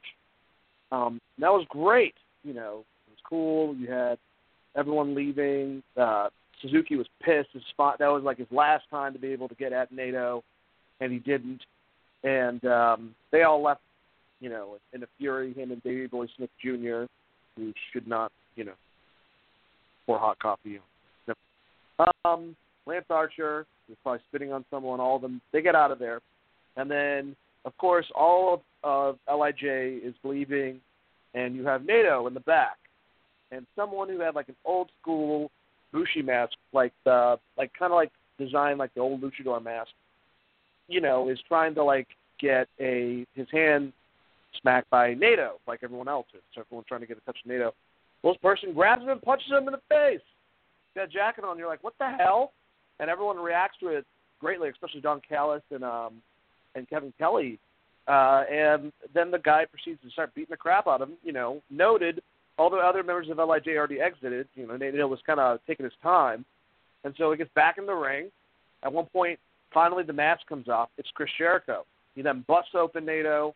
Blood's everywhere. He just beats the crap out of him, and we're gonna have, along with Okada versus Omega, which we'll get to, Naito versus Chris Jericho. Like, are you kidding me, Mister? Oh yeah, me and New Japan, we ended on bad terms. I'm never going back there again. Two weeks ago, I heard him say that. You got us again, Y2J. I want to see him go against Okada now too. God. Anyways, Chris, how did you like this quality? Are you excited to see Tetsuya Naito versus Y2J, the GOAT? I am very excited for it, and I actually called it. I, I knew that they were going to do end up doing something together um, a yep. while back, so I'm stoked on that. And uh, yeah, and, and and the match itself, I thought was really good, especially for a match that it wasn't super long or anything. It was a good match. The crowd seemed like they were super into it. Um, I liked, I, I, I, you know, I liked the overall in, you know the exit at the end and kind of really selling um, Naito just getting the absolute shit kicked out of him. Uh, so yeah, it's going to be awesome. Really looking forward to Chris Jericho and Naito, and uh, kind of looking forward to see some of Naito's responses and what he does uh, before you know that match happens. So hopefully we'll get some video packages or something. Uh, maybe some of those promotional meetings that they do, uh, the like the board interviews that they do, press conference. There's that's what I was looking for. Um, I'm interested to see what happens in those because I'm sure Kenny, you know, not not Kenny. I'm sure Chris Jericho will get one of those. Um, it'll be interesting to see what comes out of that because that was a lot of fun with him and uh, him and Omega when they were building that match. So I look forward to seeing some of that stuff too. Do you think that there's any chance? And I, I don't remember if it's been official if it's for the IC Championship. Do you think they could put the IWGP Intercontinental Championship on Chris Jericho? I think they could if he was planning on staying around for a longer period of time. Sticking around. I don't. Yeah. Yeah, I don't think he's going to stick around, so I don't see that happening. Um, but then again, I don't know what kind of deal they have worked out with Jericho. I just know that it seems like he's just wanting to wrestle some of the best wrestlers in the world right now, and so it, it's more like he just wants to go have a good match. And if that's the case, then that's cool. I mean, if he wanted to stick around in Japan and do that whole thing, um, I don't see any reason why they couldn't put the title on him. I don't know that. Oh my God, that helps Naito that much, but it would be fun yeah. to see. Uh, you, I mean, you could that could get you to you know one more Naito rematch, and then you could go to a Tanahashi match if you wanted to go that route, or there's some other cool stuff that you could do coming out of that. But like I said, with the way New Japan books and, and how long they like to draw out a lot of their storylines, it would be a big commitment for Chris Jericho to want to run with the title or Absolutely. the title runs. Still would be really cool, and I love Naito, but maybe that's a good way to get the strap off him so he can go back to the main belt. I don't know, but either way, looking forward to that match. Looking forward to um, well, well, actually, we'll get to that. I'm kind of about to start talking about it before it actually happens. But uh, next match, yeah. So it's Bullet Club, uh, Team Kenny with Bad Luck Fale, Tama Tonga, Loa, and then Kenny Omega and Kota Ibushi, the Golden Lovers, against Team Cody with Cody, Hangman Page, Marty Scurll, Matt Jackson, and Nick Jackson. And the main thing that happened is at the end of it, Kenny or Cody took off to the back. Kenny went running after him, and the rest of the Bullet Club members, you know, started by the Jacksons and uh, uh, Tanga Loa and um, Tama Tonga, is hey, are we cool? Like, is this all over with? And all of them proceeded to basically say Bullet Club's fine, at least with them, the core members, and then um, then Tokyo Pimp and the other guy, uh, the other white dude that's in the group that's always in Japan that I always forget his name, um, Chase Owens. Yeah, that's it. Uh, came out. They all showed love towards each other. Bullet Club is fine, except for the leader, Chris. What do you think about that whole entire concept? Uh, do you think that at the end of this, Kenny's going to be the leader, or is Cody going to be the leader? I still think Cody's going to end up being the leader, just because I think they're going to turn Kenny Omega face to fight this group. I think this eventually is just the falling out of Kenny Omega and probably Kota Ibushi with Kenny um, unless Kota just joins Bullet Club and they all attack Kenny. Oh, that would be um, so awesome. But I just I don't you know I don't see them moving Cody because he's having such a, a good heel run right now, and it would make sense to have you know him be the guy for Bullet Club for a while. I, I think they they want to see what Kenny can do on his own before they put the title on him. I could be wrong, but that's just my general thought on it. But you know, right now they're playing the storyline up really, really well. It's been going on for a while. um, I think my favorite thing in the entire match was earlier Marty had said that he was going to body slam Bad Luck Fale, and then he tried it at the beginning of the match, and uh, yeah, it didn't work out so well. But um, you know, it was weird. It, you know, like the Bucks weren't trying to tag into the match, so there was like when Ibushi or Omega were in the match, the, Young Bucks didn't want to tag in, so there were some weird spots there. Um, the match I thought was really good. It was one that was kind of short for the people I, that were in it. I thought it would be a little longer than it was, but um, overall, I, I liked it for the most part, and I like I like the story coming out of it. Still, I, I I still think it's interesting to figure out what is going to happen to both the Golden Lovers and I guess the Bullet Club. Um, so yeah. All right, so uh, we had a match with Will Ospreay and Kushida, and um, it was for the IWGP Junior Heavyweight Championship. Uh, Will Ospreay ended up defeating Kushida, even though he had really tremendous work done on his neck throughout the whole entire match. Um, these guys, my God, it's like you can't blink with either Kushida or Will Ospreay. That's how fast and quick they move and fly through the air like it's nothing. And just the interaction of like, I know that it probably takes a lot of prep, but like you know how one will like run at each other and the other one will do a kick and and run and jump and catch him. It's like the Matrix. It's so crazy. I probably sound like uh like uh Jerry Seinfeld describing professional wrestling to them. Like it's like the Matrix. Anyways, um, so yeah, so great match. Will Ospreay ends up winning. He's now beaten pretty much everyone in his division, if you will. Um, we have the junior uh, heavyweight tournament coming up soon that he's going to be a part of, and if he wins, he gets to choose his own challenger. If anyone else wins, they get to go against him at this next, you know, the next big pay per view. Uh, I forget what it's called, Dominion, I believe, uh, where Okada's going to be taking over Mega and Naito and against uh, Chris Jericho. I, I'm, I'm guessing, and I don't know this for 100%, but I think Will Ospreay is going to win the tournament and actually Furio to be his opponent at there because we know Ray's going to be there and advertised. So, really looking forward to whatever the hell they come up with. But I did like at the end of it, we have the reveal of Bone Soldier, who was, you know, normally I would not know who the hell the person is. I'd be like, I don't, I don't know that guy. Like, but no, it was uh, Taiji Ishimori, who is Impact. He came from uh, Pro Wrestling Noah, uh, which was Misawa's uh, wrestling organization, one of the smaller organizations. I think it's second because I don't know what the hell all, all Japan's doing really. Uh, it's New Japan over in Japan, but they do a lot of interaction with Impact. Um, and so Ishimori has been the um, the X Division champion twice since he's been there.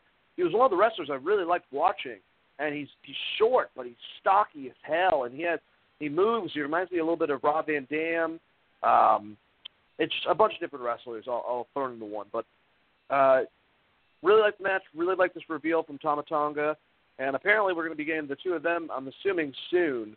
Um, so maybe he'll actually win the whole tournament and then go against uh, Kushida or go against Will Ospreay for the title, and then we'll have Ray against Jushin Liger like it was originally supposed to happen. I don't really know. I was just spitballing here, but Chris, how did you like this whole entire thing? I thought this was the best match of the night. There was a lot of really fun spots. Yep. It, it wasn't it wasn't my favorite uh, Kushida Ospreay match, but it was still a really really good match. The crowd seemed really into it, and um, obviously I'm not going to go into the full rundown of all the spots, but let's just say it was very very entertaining. Both guys are incredible to watch in the ring, and like like and like you said, if you blink, you will miss something in those matches. Like every one of their matches, it takes me one or two times uh, just to see everything that they they do. I thought they did a good job working the neck angle in from the previous match that they had the night before. Um, as I said earlier, uh, just good storytelling overall and in a really fun match. Uh, was just so much different than the rest rest of everything on the card. In all honesty, um, which they fill that spot well. I mean, they've made that IWGP Junior Heavyweight title flourish in a way that it, I mean, it kind of has always flourished, but uh, re- more recently with uh, with it being around Ospreay, I think that thing has been skyrocketing, at least in stock, stock wise. So that tournament's going to be very interesting, and I look forward to seeing what comes out of that. I don't have any bold predictions. Um, I don't think Will Ospreay is going to win. Obviously, I think that, you know that it will set up some challenger, but could be anyone. It could just be Kushida again. It just depends on what route they want to go. So uh, it'll be interesting to see how that tournament plays out. I, I I don't know if you really were that familiar with them, but how did you like, uh, for addition to Bullet Club, Ishimori of the new Bone Soldier? Yeah, I think that was. I thought it was awesome. Um, it's going to be interesting to see what they do with him. I know obviously he'll have a showing in the tournament. Um, I guess he didn't realize. I guess he. I guess this is further proof the Bullet Club's doing fine. Yeah, I guess so. okay, okay, they're doing fine. so, uh, yeah, no, that's awesome. Uh, I like Ishimori.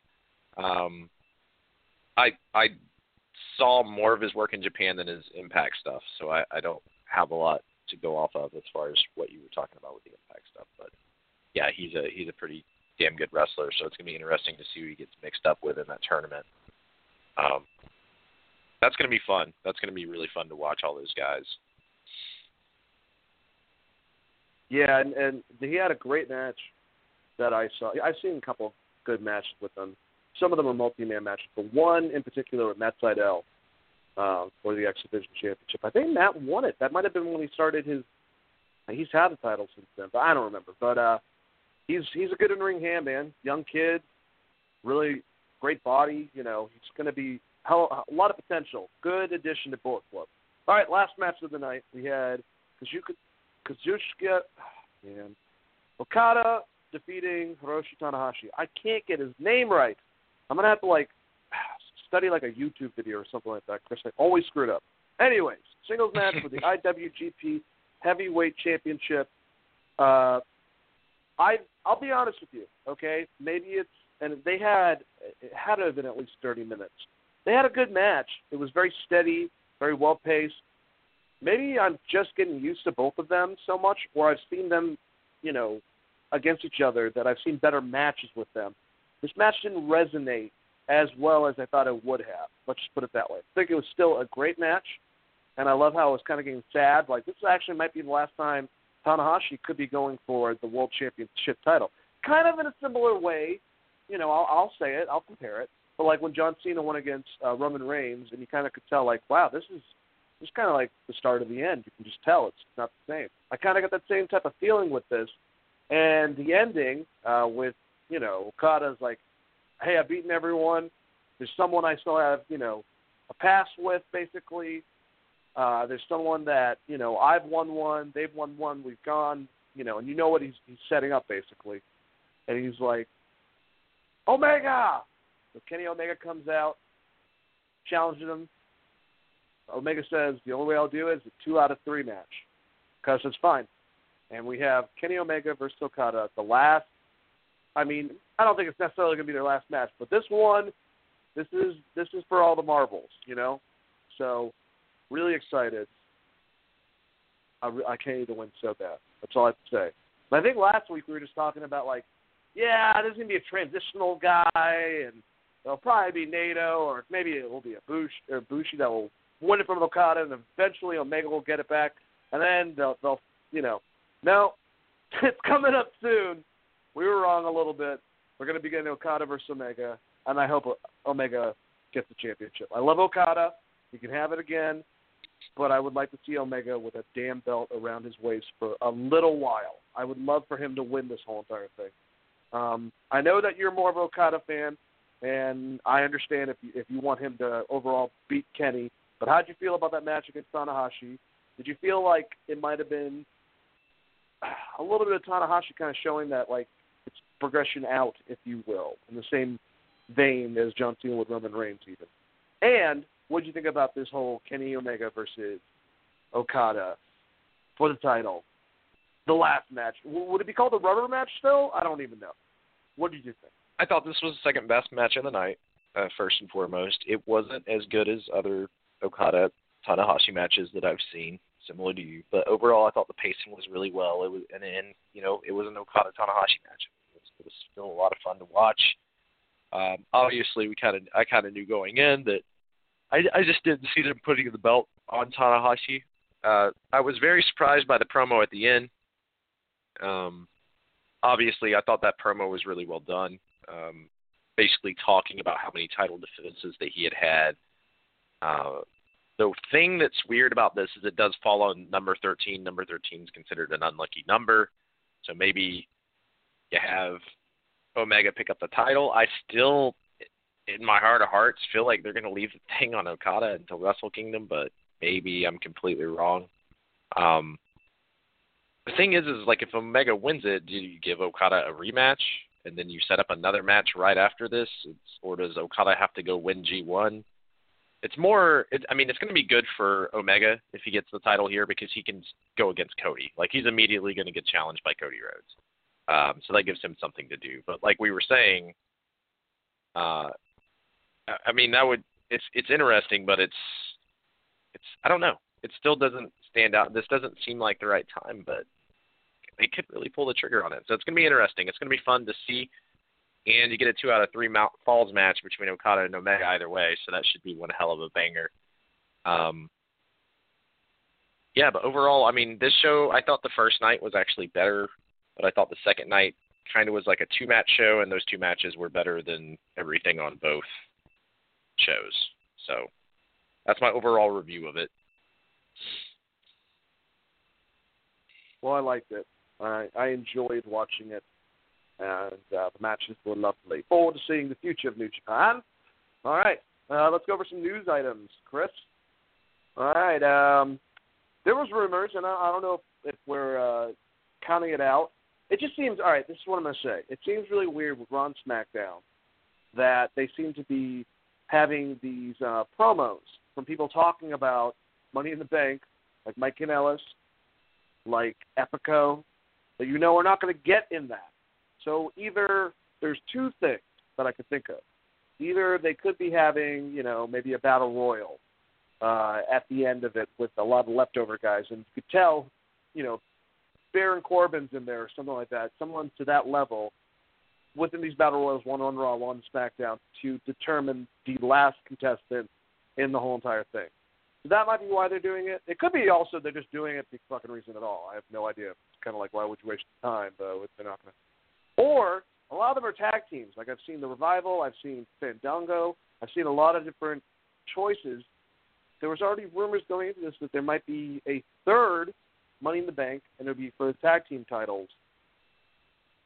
Do you think that that is a possibility, Chris, or do you think that that, that would have been announced probably on Raw or SmackDown? Well, what they have, they have two, they have what, three weeks to build this thing out. Two weeks, I mean, it's a possibility because I think the the you know the NXT version did so well when they did the tag title, that weird, giant, crazy tag title match that they did recently. So I think it's I think it's possible. I, I is Kofi in this battle royal because it could just be a way to get Kofi into the Money in the Bank match. It seems weird having a Money in the Bank match without Kofi. well, like that actually, was my original thought. well, and I don't know how much in detail we'll be able to for going to Raw and SmackDown, uh, but for that in particular, they announced that the Bar will be going against two members of the New Day, and the winner of those match, they'll be able to pick someone to go into Money in the Bank, basically. So if the Bar wins, it's probably going to cause tension, I'm assuming, within the storyline because it's either going to be Sheamus or Cesaro. New Day wins, one of them will be going in, and everyone like there's two other people that have said probably going to be Kofi. So I think that, that that would make the most sense. I would like to see Xavier though get it. Yeah, it would be fun to see Xavier. I mean, it would be fun to see Kofi win one of these damn things. Like honestly, or win win a Royal Rumble. Just like as a guy who's watched Kofi do all of these crazy spots in both of those matches for so long, it would be nice to see him. Like it's Money in the Bank. Like he can win it, cash it, and lose. It doesn't, or win it and cash in and win. Like that would be that would be awesome. Like it'd be a good send off to a guy that's a damn good wrestler and has been there like com- been a company guy for a long time. Like I would have no problem with Co- just Kofi straight winning Money in the Bank. I think that would be fucking fun. Um, but yeah, I, I must have missed the stipulation. Um, I had to watch back some of this stuff on Hulu just because I was out of pocket uh, most of the weekend and then Monday and Tuesday. So um, today I, I watched a ton of this, both Raw and SmackDown. So I may have missed that tidbit, but that that makes more sense. Uh, yeah, I, I, I would assume that that New Day is going to win that match and you're going to get Kofi in it. Well, that'll be fun. That'll definitely be fun for sure. But uh, as far as a tag, I, I yeah, I think you're right. I, I feel like we would have learned about it if that rumor's true. But I definitely want to talk about it, and I think that if it does happen, or if they decide to do this maybe in the future, that would be a, that would be a lot of fun because you have this concept. It would be a lot of people though. Oh wow! So there's eight people total. It's four from Raw, four from SmackDown.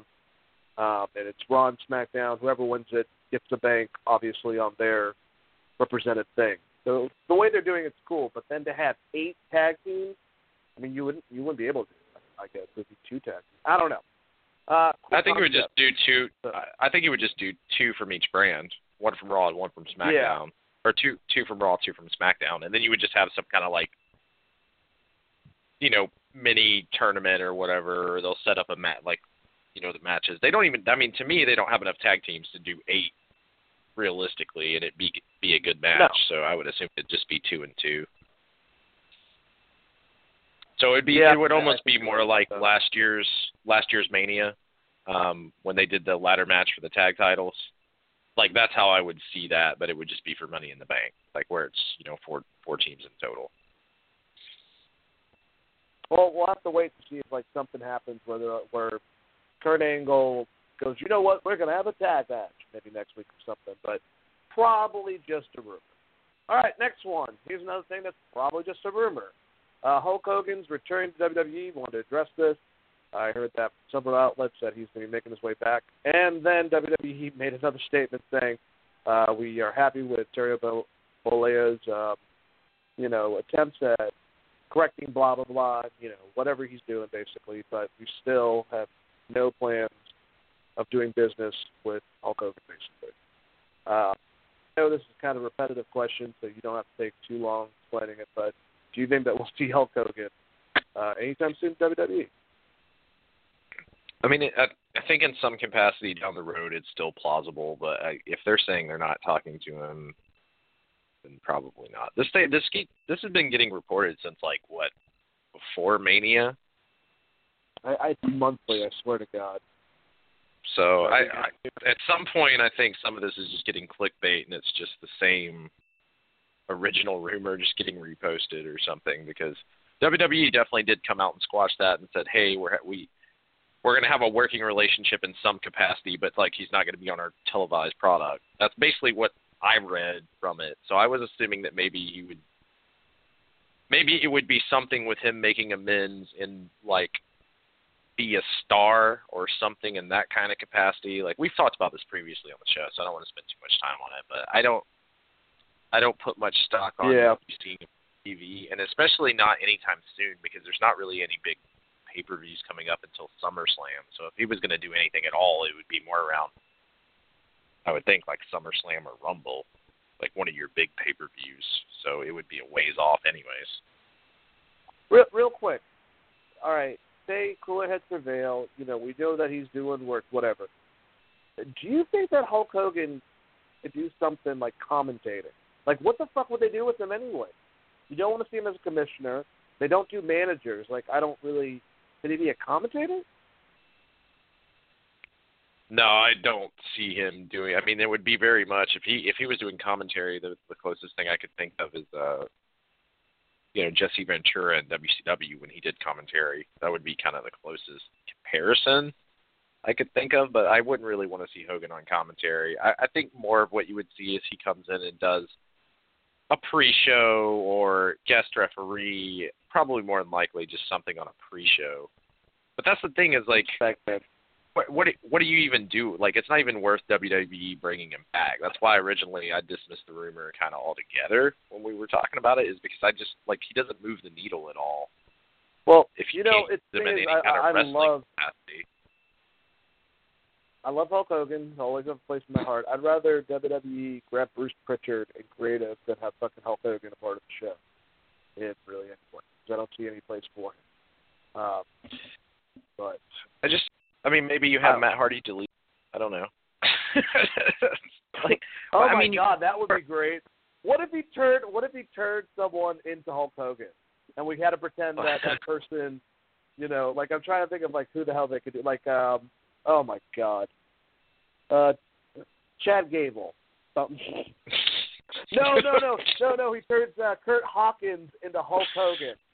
Like Kurt Hawkins begging him to turn him into like a better wrestler, and it's like old man Hulk Hogan, and they like even call him old man Hogan.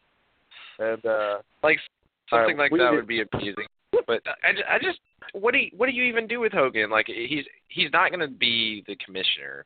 I just don't see him being like a raw commissioner. And That's the only way you're going to get him weekly on a show, unless you're going to bring him in one for a one-off pay-per-view or a one-off Raw.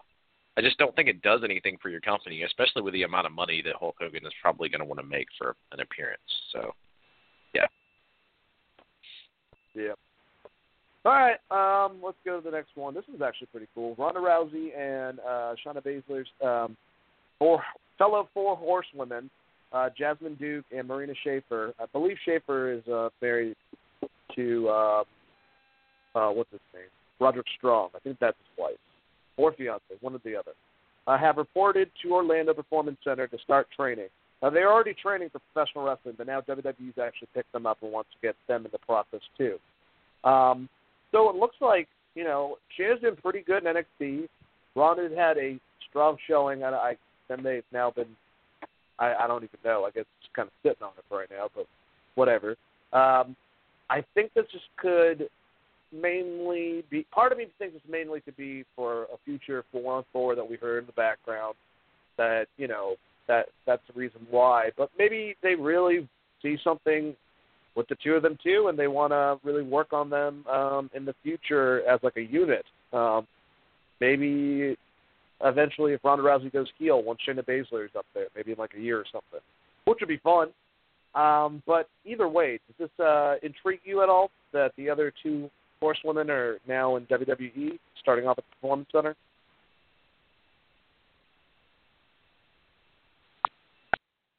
Uh, yeah, I mean, it, it's always good to get more talent. I mean, it would be interesting to see a four horsemen versus four horsewomen of WWE thing at some point down the road, and I think, you know, eventually that's what they're probably going to go for. Or you could also see the matches between the four of them. But I mean, the the thing that this would help in the immediate future, if they can get them up to speed, is it helps flesh out the women's division on NXT in a way that they need um, a little bit right now because some of that talent got uh, pillaged with Asuka and Ember Moon leaving, um, and then obviously the Riott Squad. Rebuilding that, I think, is the general purpose for it. But it also, you know, it's not shutting down any doors for like doing a four horsewomen type deal the UFC four horsewomen, so to speak. So, uh, yeah, I, I have no problem with it. I think it's cool. Um, more of my thing is with WWE right now and the amount of talent they have is fleshing out the top of that main event and especially with these combined pay per views now and how that's going to work out. So I have no problem with them signing more female talent, especially at the NXT level. It's going to be interesting to see what they do with them. No, no. Yep, just thought it was interesting. All right, so we got one more piece of news. Uh, Chris Jericho almost replaced Shane McMahon to team up with Daniel Bryan against Sami Zayn and Kevin Owens at WrestleMania. This was uh, pretty like he was talking to Daniel Bryan, this is the newest um, uh, Talk Is Jericho. He was telling Daniel Bryan, he goes, I didn't know, if, or I don't know if you know this, but I almost was your partner. And Daniel Bryan was like, Yep, someone told me about that. So probably a week before WrestleMania, Vince tried to convince Chris Jericho to do his concert with Fozzy and then take a direct flight and fly him in real quickly to New Orleans and just go and have the match with Daniel Bryan positioned his concert to be a couple hours earlier so that afterwards he could have an after WrestleMania party, basically. Um, uh, so Vince knew that and was trying to coordinate this. And like Chris Jericho explained to him, he goes, he goes, I I know Daniel Bryan won't have a problem with it, but I don't think that Sami Zayn and and uh, even Kevin are going to want to try to call everything in the ring on a WrestleMania match. Like that's this could be that could be a disaster basically. Um, I guess Zayn, they were talking about it. He's like he's much more detailed. He's much more like a, a Randy Savage, if you will, who likes to plan out a lot of stuff detailed so it, it comes off correctly. Uh, so yeah, that's that's pretty interesting. The, the reason why Chris Jericho talks to Shane McMahon, Shane's like, "I'll be fine. I'm gonna be okay." And Chris is like, "I talked to your dad. Are you sure?" And he goes, "Yeah, you know, I just I had a hernia, uh, you know, diverticulitis."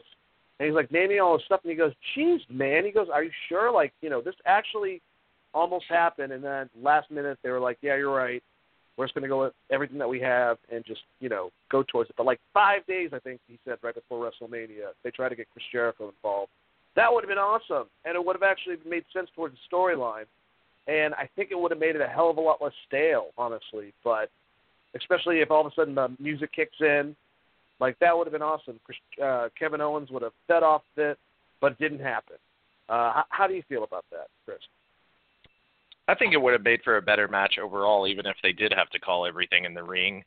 Um, just because a lot of that match was just Kevin Owens, Sami Zayn, and Shane McMahon, because they just immediately took out Daniel Bryan, so it would have been a Bryan, little more yeah. interesting. Uh, a little more interesting, but you know, they went the route they went, and I mean, you know, that was one of that that match I didn't really have a problem with overall. Uh, at the by the end of it, you know, because it was a fun, just happy WrestleMania Daniel Bryan moment. The best way to put it, you know. So, uh, yeah, while that would have been really awesome, damn, I can't imagine having to do all the flying that Chris Jericho would had to have done. But you know, the guy's awesome, so you can't you can't slow him down. Apparently, that DDP yoga is working way better for him than it does for me. That's for sure. He's got way more energy than I do. I need to start doing that. I'll start doing it. He calls me every other day and yells at me with his New Jersey accent. Um. Anyways, all right. Well, uh, do you want to do this top five, and then we can kind of like uh, go over a couple things that happened on Raw and SmackDown quickly. But um, want to talk about this. I, I had a, a concept, Chris, for a segment in which I was just thinking in my head, and people are going to get turned off by this, uh, by the title of it, but five things that, say, if Triple H was taken over, or if Gedo, it's mainly for WWE and New Japan, the, the big platformers, I, I call them. Um, I don't care about Ring of Honor and like a lot. They can do what they want, but maybe if they want to pick it up and go for it, that's great. But five things to legitimize professional wrestling. I know that's just a crazy concept because we're basically saying screw sports entertainment. Let's get this a little bit more tweaked back. This is the main thing. Triple H takes over. Five things I wish he would do.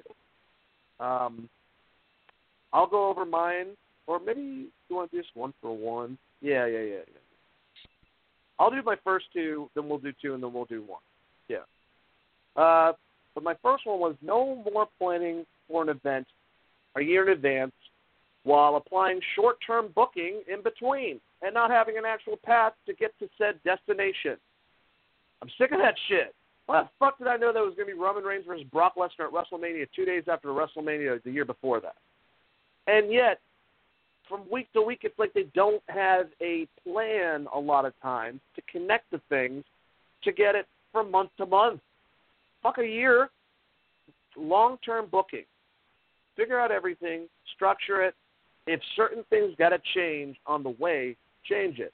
But actually put care to your week to week. You got, I mean, with WWE, what, what drives me crazy is that New Japan pays attention to detail. And they don't have as much of like an entertainment concept as far as like in between segments and these build up storylines, these things. Like the Kenny Omega Cody thing is like the closest thing I could say towards any of that. Well, I mean, maybe with Suzuki and Naito too, but it's different. It's different how it's presented, and I, I just don't understand how it's like some things just don't like the next week. It's like, oh, okay, I guess we're not doing that anymore. Gotcha. Okay, and and like I said, we still know the fucking WrestleMania event or something that's happening months from now, or that Vince is still doing like another thing is like loosen up. Ugh. Anyways, my my number two would be no more scripted promos. You give them bullet points and you make them work at doing promos until they're good enough to do it. Because some of these people, I think, are good enough to do it, and you're screwing them up by making it too damn scripted. And that's a bigger problem than anything. If they're not good enough, they need to keep on going and work on it and shit. Maybe write it out and then memorize their own stuff that's their own wording. You know, give them the bullet points and then let them do it. Um, those are my first two. Chris, I'm I'm uh, curious on uh, what what what you wrote down.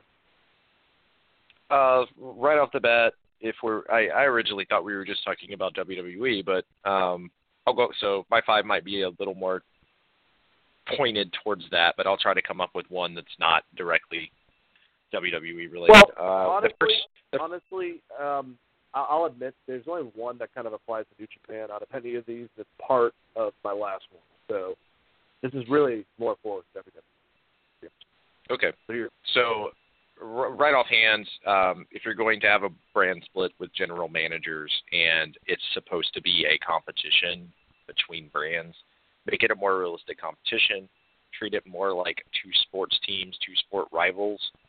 Uh, have trades uh, instead of just doing a draft. Have an actual draft pooling.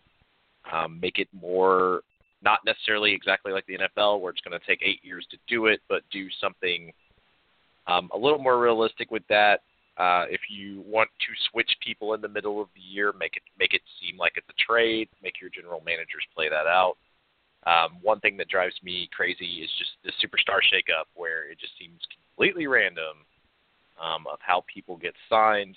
And in theory, I'm not saying expose these wrestlers' real contracts or anything, but definitely talk about you know contract negotiations. Even show like you know someone maybe who works for Raw in a SmackDown locker room having some conversations that he shouldn't have. And I think this is a good way that you could build up to my number two point, which is don't be afraid to have managers. I think managers help the people that can't talk. And in any other business, some people need managers. Uh, you know, like in any other sports, like managers should be fine, but there's ways to play those managers. If you remember, with Macho Man Randy Savage when he first came in, you had like six managers all bidding to get Macho Man Randy Savage until he just, you know, revealed that Elizabeth was going to be his manager. Um, I think there's cool things that you could do with managers in a sense that kind of brings a little bit of realism to it, um, and it while also helping some of the people that aren't as good on the microphones. I know that Vince isn't a huge ballet fan, uh, but it is it is better to see like Zelina Vega's out there and in the past Maryse out there and some of these people that are more tied into the storyline so some of the finishes actually make a bit more sense instead of the way they generally do DQ DQ finishes. Um, that kind of stuff would be my first two, but there's I, I have more, so I'll go ahead and let you do two, and then we'll flip, flop that. Yeah, I like I like both of yours. Just uh, wish people would listen. Anyways, uh, calling a majority of the match in the ring. Okay, I understand like the whole. I hate the term spot monkey, and I don't think it, it, there's anything wrong with Don Dallas Page or Randy Savage or Sami Zayn or even Shawn Michaels like to map out stuff a lot more detailed than others. But a lot of that, it's like the art of calling it the ring seems to be something that just kind of depleting a little bit. And it, when you like, all right, WrestleMania 13 is a perfect example of this. Stone Cold and Bret Hart called everything. Bret led it the whole entire way, and it looked really legitimate. Like it looked great, and that type of stuff. When you try to plan stuff out too much, it just kind of takes away from the, to me at least, the enjoyment of of any type of exciting because it just kind of starts looking. Oh, man, I'm I'm to sound like like Jim Cornette, but over choreographed and I, I I don't mean that. I love. There's a place for everything, and there's there's certain matches, especially like I love lucha libre and that style and everything. But a lot of times it's like that's fine if that happens too, and if you want to do the dive.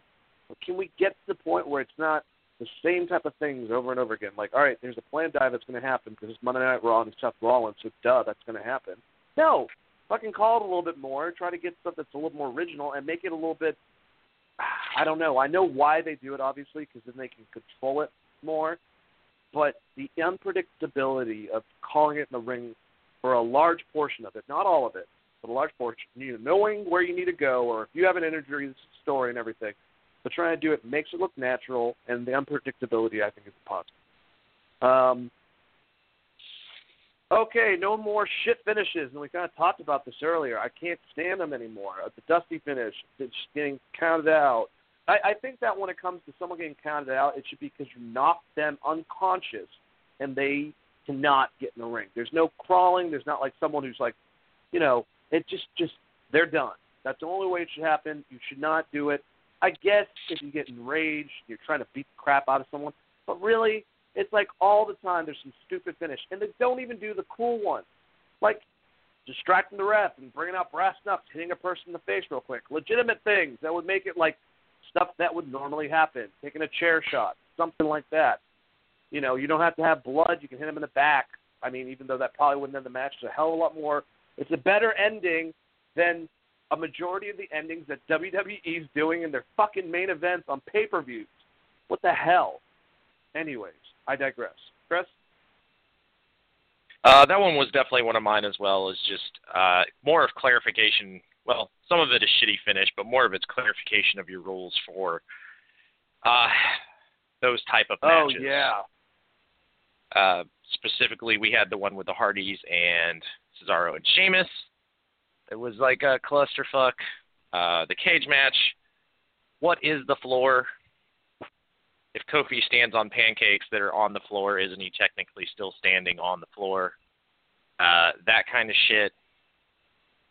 I, I think you need to clarify the rules, especially in your big matches, especially if it's a big time match, like you know a cage match for your heavyweight title or universal title. So that was one. Uh, the other one, it was more of doing more press conference type interviews in the vein of just having people come down to the ring at the very beginning of Monday Night Raw.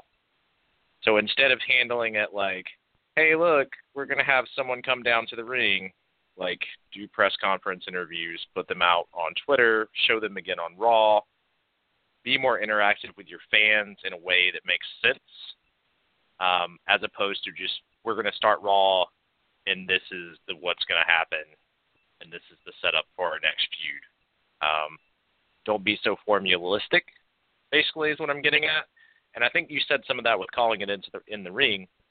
One thing WWE is bad about with their television product on Monday Night Raw and Tuesday Night SmackDown, you can pretty much call whenever there's going to be a commercial break because someone is going to hit a suicide dive. It's a suicide dive, or someone gets tossed into a ring post. The guy taunts a little bit, and then it goes commercial. Um, break out of the formula a little bit with with the shows in general. Like I think that takes a lot away from it, especially if you watch week to week, because you can pretty much pinpoint what's going to happen on a Monday Night Raw. Um, like I could write out a TV formula next week, read it off, and it's going to be pretty close to what's going to happen. It just depends on if they have someone. It just, it just depends on how many segments they have, how many talking segments they have. But you can pretty much, if you know what the card was ahead of time, can't book the matches, but I'm going to tell you the TV format where your commercials are going to go for the most part, how many minutes each match is going to be based on who's in them. Um, all of that stuff is very predictable, and I think that you know that in turn hurts the product, especially for people that watch a lot of it. Yeah, and dude, even like what you're saying about the press conferences, if they don't even they don't even have to go to the level that New Japan does it, where it looks that legitimate. Like NXT, I think is a good. I mean, gives it a little more.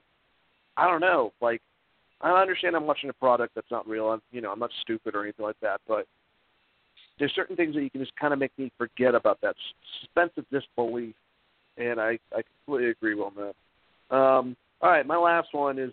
I know this is not going to be popular. Um, no more silly moves that expose, like you know, professional wrestling. I I I I've always and I love The Rock. It was a very unpopular concept. I fucking hate the people's elbow. I always have. I think it's stupid. Uh, you know, I guess if you have them that much unconscious, it's fine. And someone's going to throw at me, well, what about the leg drop? Leg drop's dumb too.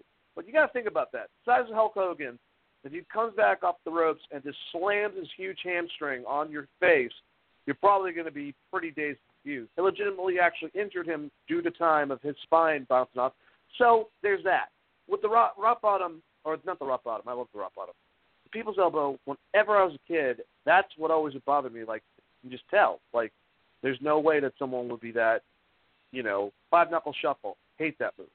Um, I hate the yes kicks. I'm sorry. I've seen Davey Richards. I've seen, and I've also seen Daniel Bryan do it a hell of a lot quicker and efficiently without the yes, yes, yes. When him and the Miz do it, and you always know the Miz is going to not be able to get the last hit to the head. That's always the thing. It, it gives it right away. I understand he's a heel, makes. They're just, they're dumb. They don't. It's just, it's just dumb. Like, all right, fine, Rock, you can do that, but like everyone else, be a little more creative. Let's let's let's not do stuff where there's that big of a pause. That type of stuff just drives me nuts. I know I'm not like, you know, I know that WWE. It just it just looks dumb. Every time that John Cena does a five knuckle shuffle, I want to punch him, and I really like John Cena. But I'm just being honest with you. And the thing is, I'll go after New Japan, so everyone can call me a fucking piece of crap, blah blah blah blah. you hate WWE. No, I'll go to New Japan and say that one thing that has always bothered me, and I I get it, I get the concept. I've seen it in old school wrestling stuff like that, but I just think it's stupid because it would never happen in actual MMA fighting or boxing. Is uh, hey, you hit me, now I hit you. You hit me, now I hit you. You hit me, then I hit you. It's just dumb. I can't stand it. WWE a lot more they'll they'll switch to doing the locker boxing and I actually don't mind that where one grabs like they start off going, you know, pushing each other, then one throws a punch, and then they grab each other and they start just like, you know, just stupid barrage of punching. Like doesn't make any sense. It's a little more realistic to me. But like I said, this doesn't have to be for everyone. But if I could, a lot of that stuff would be tightened up or thrown the fuck out. What's your fifth one, Chris? Oh man, uh, I guess my fifth one is probably just better announcing overall, Ugh. selling the matches, not plugging so many promos, and making sure doing Oh, what Jim Ross Chris. was good at. No matter what shitty thing you're given, make sure you're doing your best to get it over. Let, let me ask something. Don't you love it when they explain to you that this city is weird and that they might laugh at the villains and and cheer at the heroes or whatever the stupid all that shit fucking done. No more pointing at WrestleMania. Anyways, I'm sorry. I'm getting out of here. Well, don't finish what you're saying. I mean, a um, good example would be when Titus O'Neil Everything- fell and they just immediately sold it in laughter. As it being like maybe he injured himself. Pointing out the obvious and then replaying it, that kind of shit. Just as an announced team and uh, product, I think you should always be trying to get your guys over, not bury them. And a lot of times it seems kind of like they they bury certain wrestlers. Um, some of it's like, oh, I hate these guys, and they're trying to get across being a heel, but it's not. They never get across they hate them. It's literally, you know, Corey Graves making fun of the New Day. You know, in a in a spiteful Yeah. way, and I don't. Uh, there's just certain aspects of that announced team, and well, actually both announced teams that just drive me crazy. I think it's a little better done on NXT, um, but if you really think about like if you go back, there's a great one where Jr. is calling a match for a guy named the Arachnid, which was a purple and yellow Spider-Man, and he's still trying to get the motherfucker over. And that should be that should be what you're always trying to do as an announcer is get your talent over. Um, so yeah, that's just one of them, and that's a small one, you know. I, I don't have as much of a hate for uh, the rock bottom and stuff as you did. You went on on that, but I, I feel you. I Hey, feel you. people's elbow. I like the rock. bottom. people's elbow, people's elbow. people's elbow. Sorry, I feel you. Uh, all right. Anyways, like I said, you can send your hate mail to uh, what's your Twitter handle, Chris? don't send it to my Twitter handle. I didn't say that shit. all right. Um, let's let's breeze since we only have 11 minutes, anyways. Uh, I'm gonna I'm gonna talk out loud, and you tell me if you want me to stop. How about that? All right. Um, money in the Money in the Bank qualifying match. Braun Strowman uh, pinball Kevin Owens into submission. Braun Strowman's going to be in the fucking match. Baron I guess Corbin and Revival. I mean, it literally it was Braun's on the outside. He's going to shoulder check the shit out of Kevin Owens two more times, and he does it three times in a row. You know, it's like get, tell him the ref, do it again. Like I don't know. I guess he really loves that concept. That's definitely a Vince thing. All right, Baron Corbin I mean, Revival defeated No Way Jose. Yeah. What? Sorry, sorry, sorry. The, the fucking finish of this match was screwy to me. Like, was it a so it was a count out? Or Um, Kevin Owens wasn't allowed to go on because No, he they didn't do a good job. he he did he did he did a running power slam uh, to win it, but like before that, he literally like he couldn't Oh, okay. I don't, like it was like the third shoulder check. He was done. He ran him inside, and then he power slammed him, and it was over. It was it was a squash match. All right. an extended Okay. squash match. All right, so I Uh, must have Baron missed. Corbin- okay, all right, part of that. Um, that wasn't anything. Uh, all right, next qualifying match: Ember Moon defeated Sasha Banks and Ruby Riott. Thought all three ladies looked good. I was happy with uh, Ember winning. Sure, you got a, something from that. Oh my God, this next segment. Yeah, I actually really liked the fact that Ember Moon won here. I thought it made her look strong, especially against Sasha. So yeah, it was a good match overall.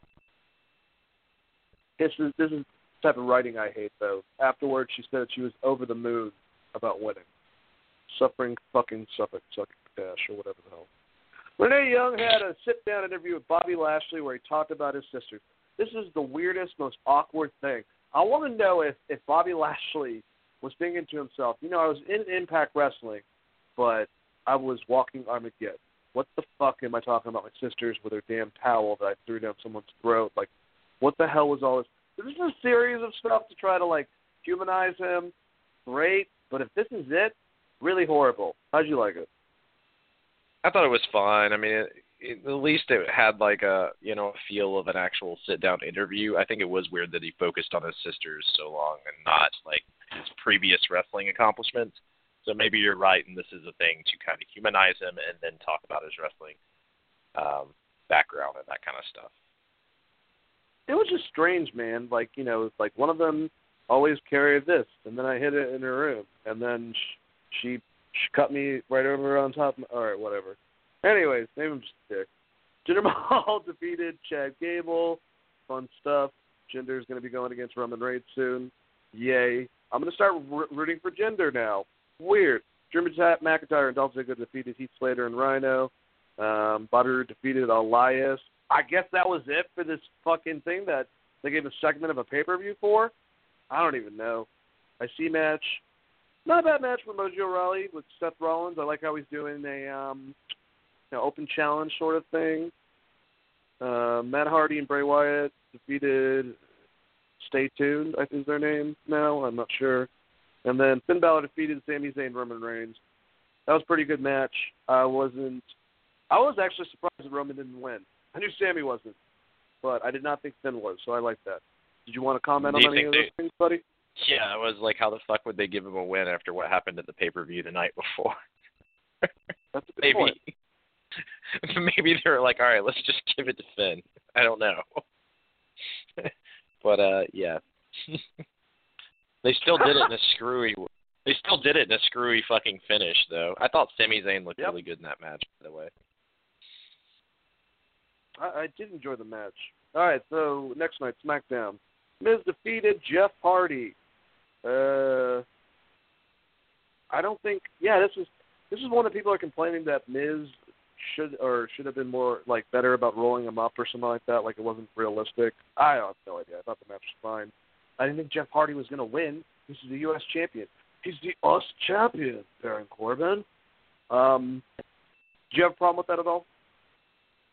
Uh, no, I you know I watched the match, but I wasn't paying like real close to the roll up on it. So I mean, it could have looked a little wonky, but you know whatever. It's a roll up finish. Well, people are just saying that he shouldn't. If he just get hit by the the swanton bomb, that he shouldn't be able to roll him up immediately. He'd be in pain. And I'm saying he just took a swanton bomb, so if he can roll him up, that would happen in real life. Because literally, Jeff Hardy just puts all of his weight on him. So if he's able to do it, I think that no one should be complaining. I, uh, then I don't know. Another Yeah, I one, guess Charlotte- That's You know weird, I'm saying, but it, it wasn't a big deal. Yeah, well, to me, it's just, I mean, in theory, if you jumped off the top rope, it hurts you as well. So that, I guess that's what they were going for. But yeah, it was a little silly. But whatever, it's a roll-up finish, so it doesn't really matter. They could have did it a hundred different ways. It still would be a shitty roll-up finish. Yep. Uh, Money in the Bank. Uh, Charlotte Flair defeated Peyton Royce. I'm glad that Charlotte's going to be involved in it. I don't think she's going to win it though for some reason. Uh, not that great of a match. Uh, I've seen, and I like Peyton Royce. I just don't think that either her or Charlotte clicked or something. I don't know. Then Shinsuke told Renee Young that he doesn't speak English again. That him and AJ are not finished. Uh, Cesaro defeated Xavier Woods. Um, yeah, and then Mandy Rose. I wonder how Sheamus feels about that. I would bring that up. Like if they if they were to win next week, so one of them qualifies, they'd be like Sheamus, look, you're washed up, man. You lost against Xavier. I beat him. So Cesaro's going there. Yeah. So it's either gonna be Cesaro or uh, whatever. it is. Um, Kofi Kingston. Those are my two choices. Anyways, I'm sorry. Mandy Rose defeated Becky Lynch. Uh, very weird to see Becky lose, and I guess this is the storyline they're going with there. Fine if it's going to be a storyline. I'm just wondering what the fuck the payoff's going to be. Um, and Mandy Rose has one of the most boring, long entrances ever, and she's beautiful. She's absolutely gorgeous. And um, I'll let you want to comment on any of that before we go into the last subject? Last match. I, mean? uh, I just will. I will just say, as I've said like many times before, having someone going a losing streak never fucking helps them if you're trying to get them over as a face. It, it only worked with Daniel Bryan because it was so over the top ridiculous, and the fans knew that it was being done on purpose. That, but it's not going to work for anyone not Daniel Bryan.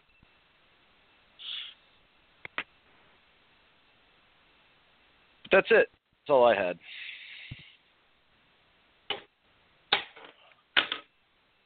Chris.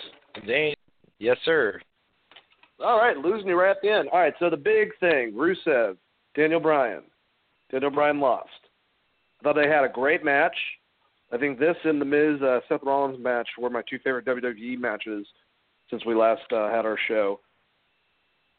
But Daniel Bryan lost. I think I know why they did it. I already talked about it. They don't want to put Daniel Bryan in the ladder match, and I think it's good they gave Rusev this win. I think this kind of shows that they're willing to give Rusev a little bit. I don't think he's going to win in the Money in the Bank match, but I think it was good. What did you think? Uh, I just I basically agree with you on that one. Um, kind of when we talked about it earlier. I do think it is good. Rusev's got to win, especially after taking that loss from the Undertaker. But that was, you know, he actually looked better than John Cena did. So it, you know, it is what it is.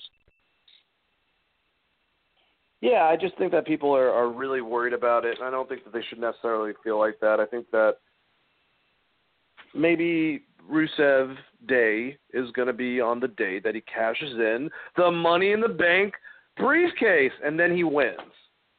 And yeah, uh, besides, we're going to see Rusev and Braun Strowman be able to square off. I think that's going to be a lot of fun by itself. But either way, that was another wonderful show of Wrestling Geeks Alliance. I want to thank all of you guys for listening out there. Remember, we got Full Court Press. We had an episode last night. We got another one tomorrow. Then we got Geek Vibes Live on Sunday. We got the Top 10 show on Saturday. And uh, yeah, Sunday show, we're trying to figure out a new time. But I will let uh, Chris have it for a second and uh, exit all of you wonderful people out there. Exit. Thanks, everyone, for listening. Hope you have a great week. Love you guys. And tomorrow, I was able finally, or me and Kanan, I should say, we're able to finally get Ken Shamrock set in stone. I will be uh, interviewing him at 5 o'clock, guys, so definitely tune in for that. It's 5 o'clock EST. Um, yeah, so that should be a lot of fun. But uh, you guys have a incredible evening out there, and uh, you know, stay geeky, San Diego, or whatever the heck I used to say all the time. I'm trying to find my life.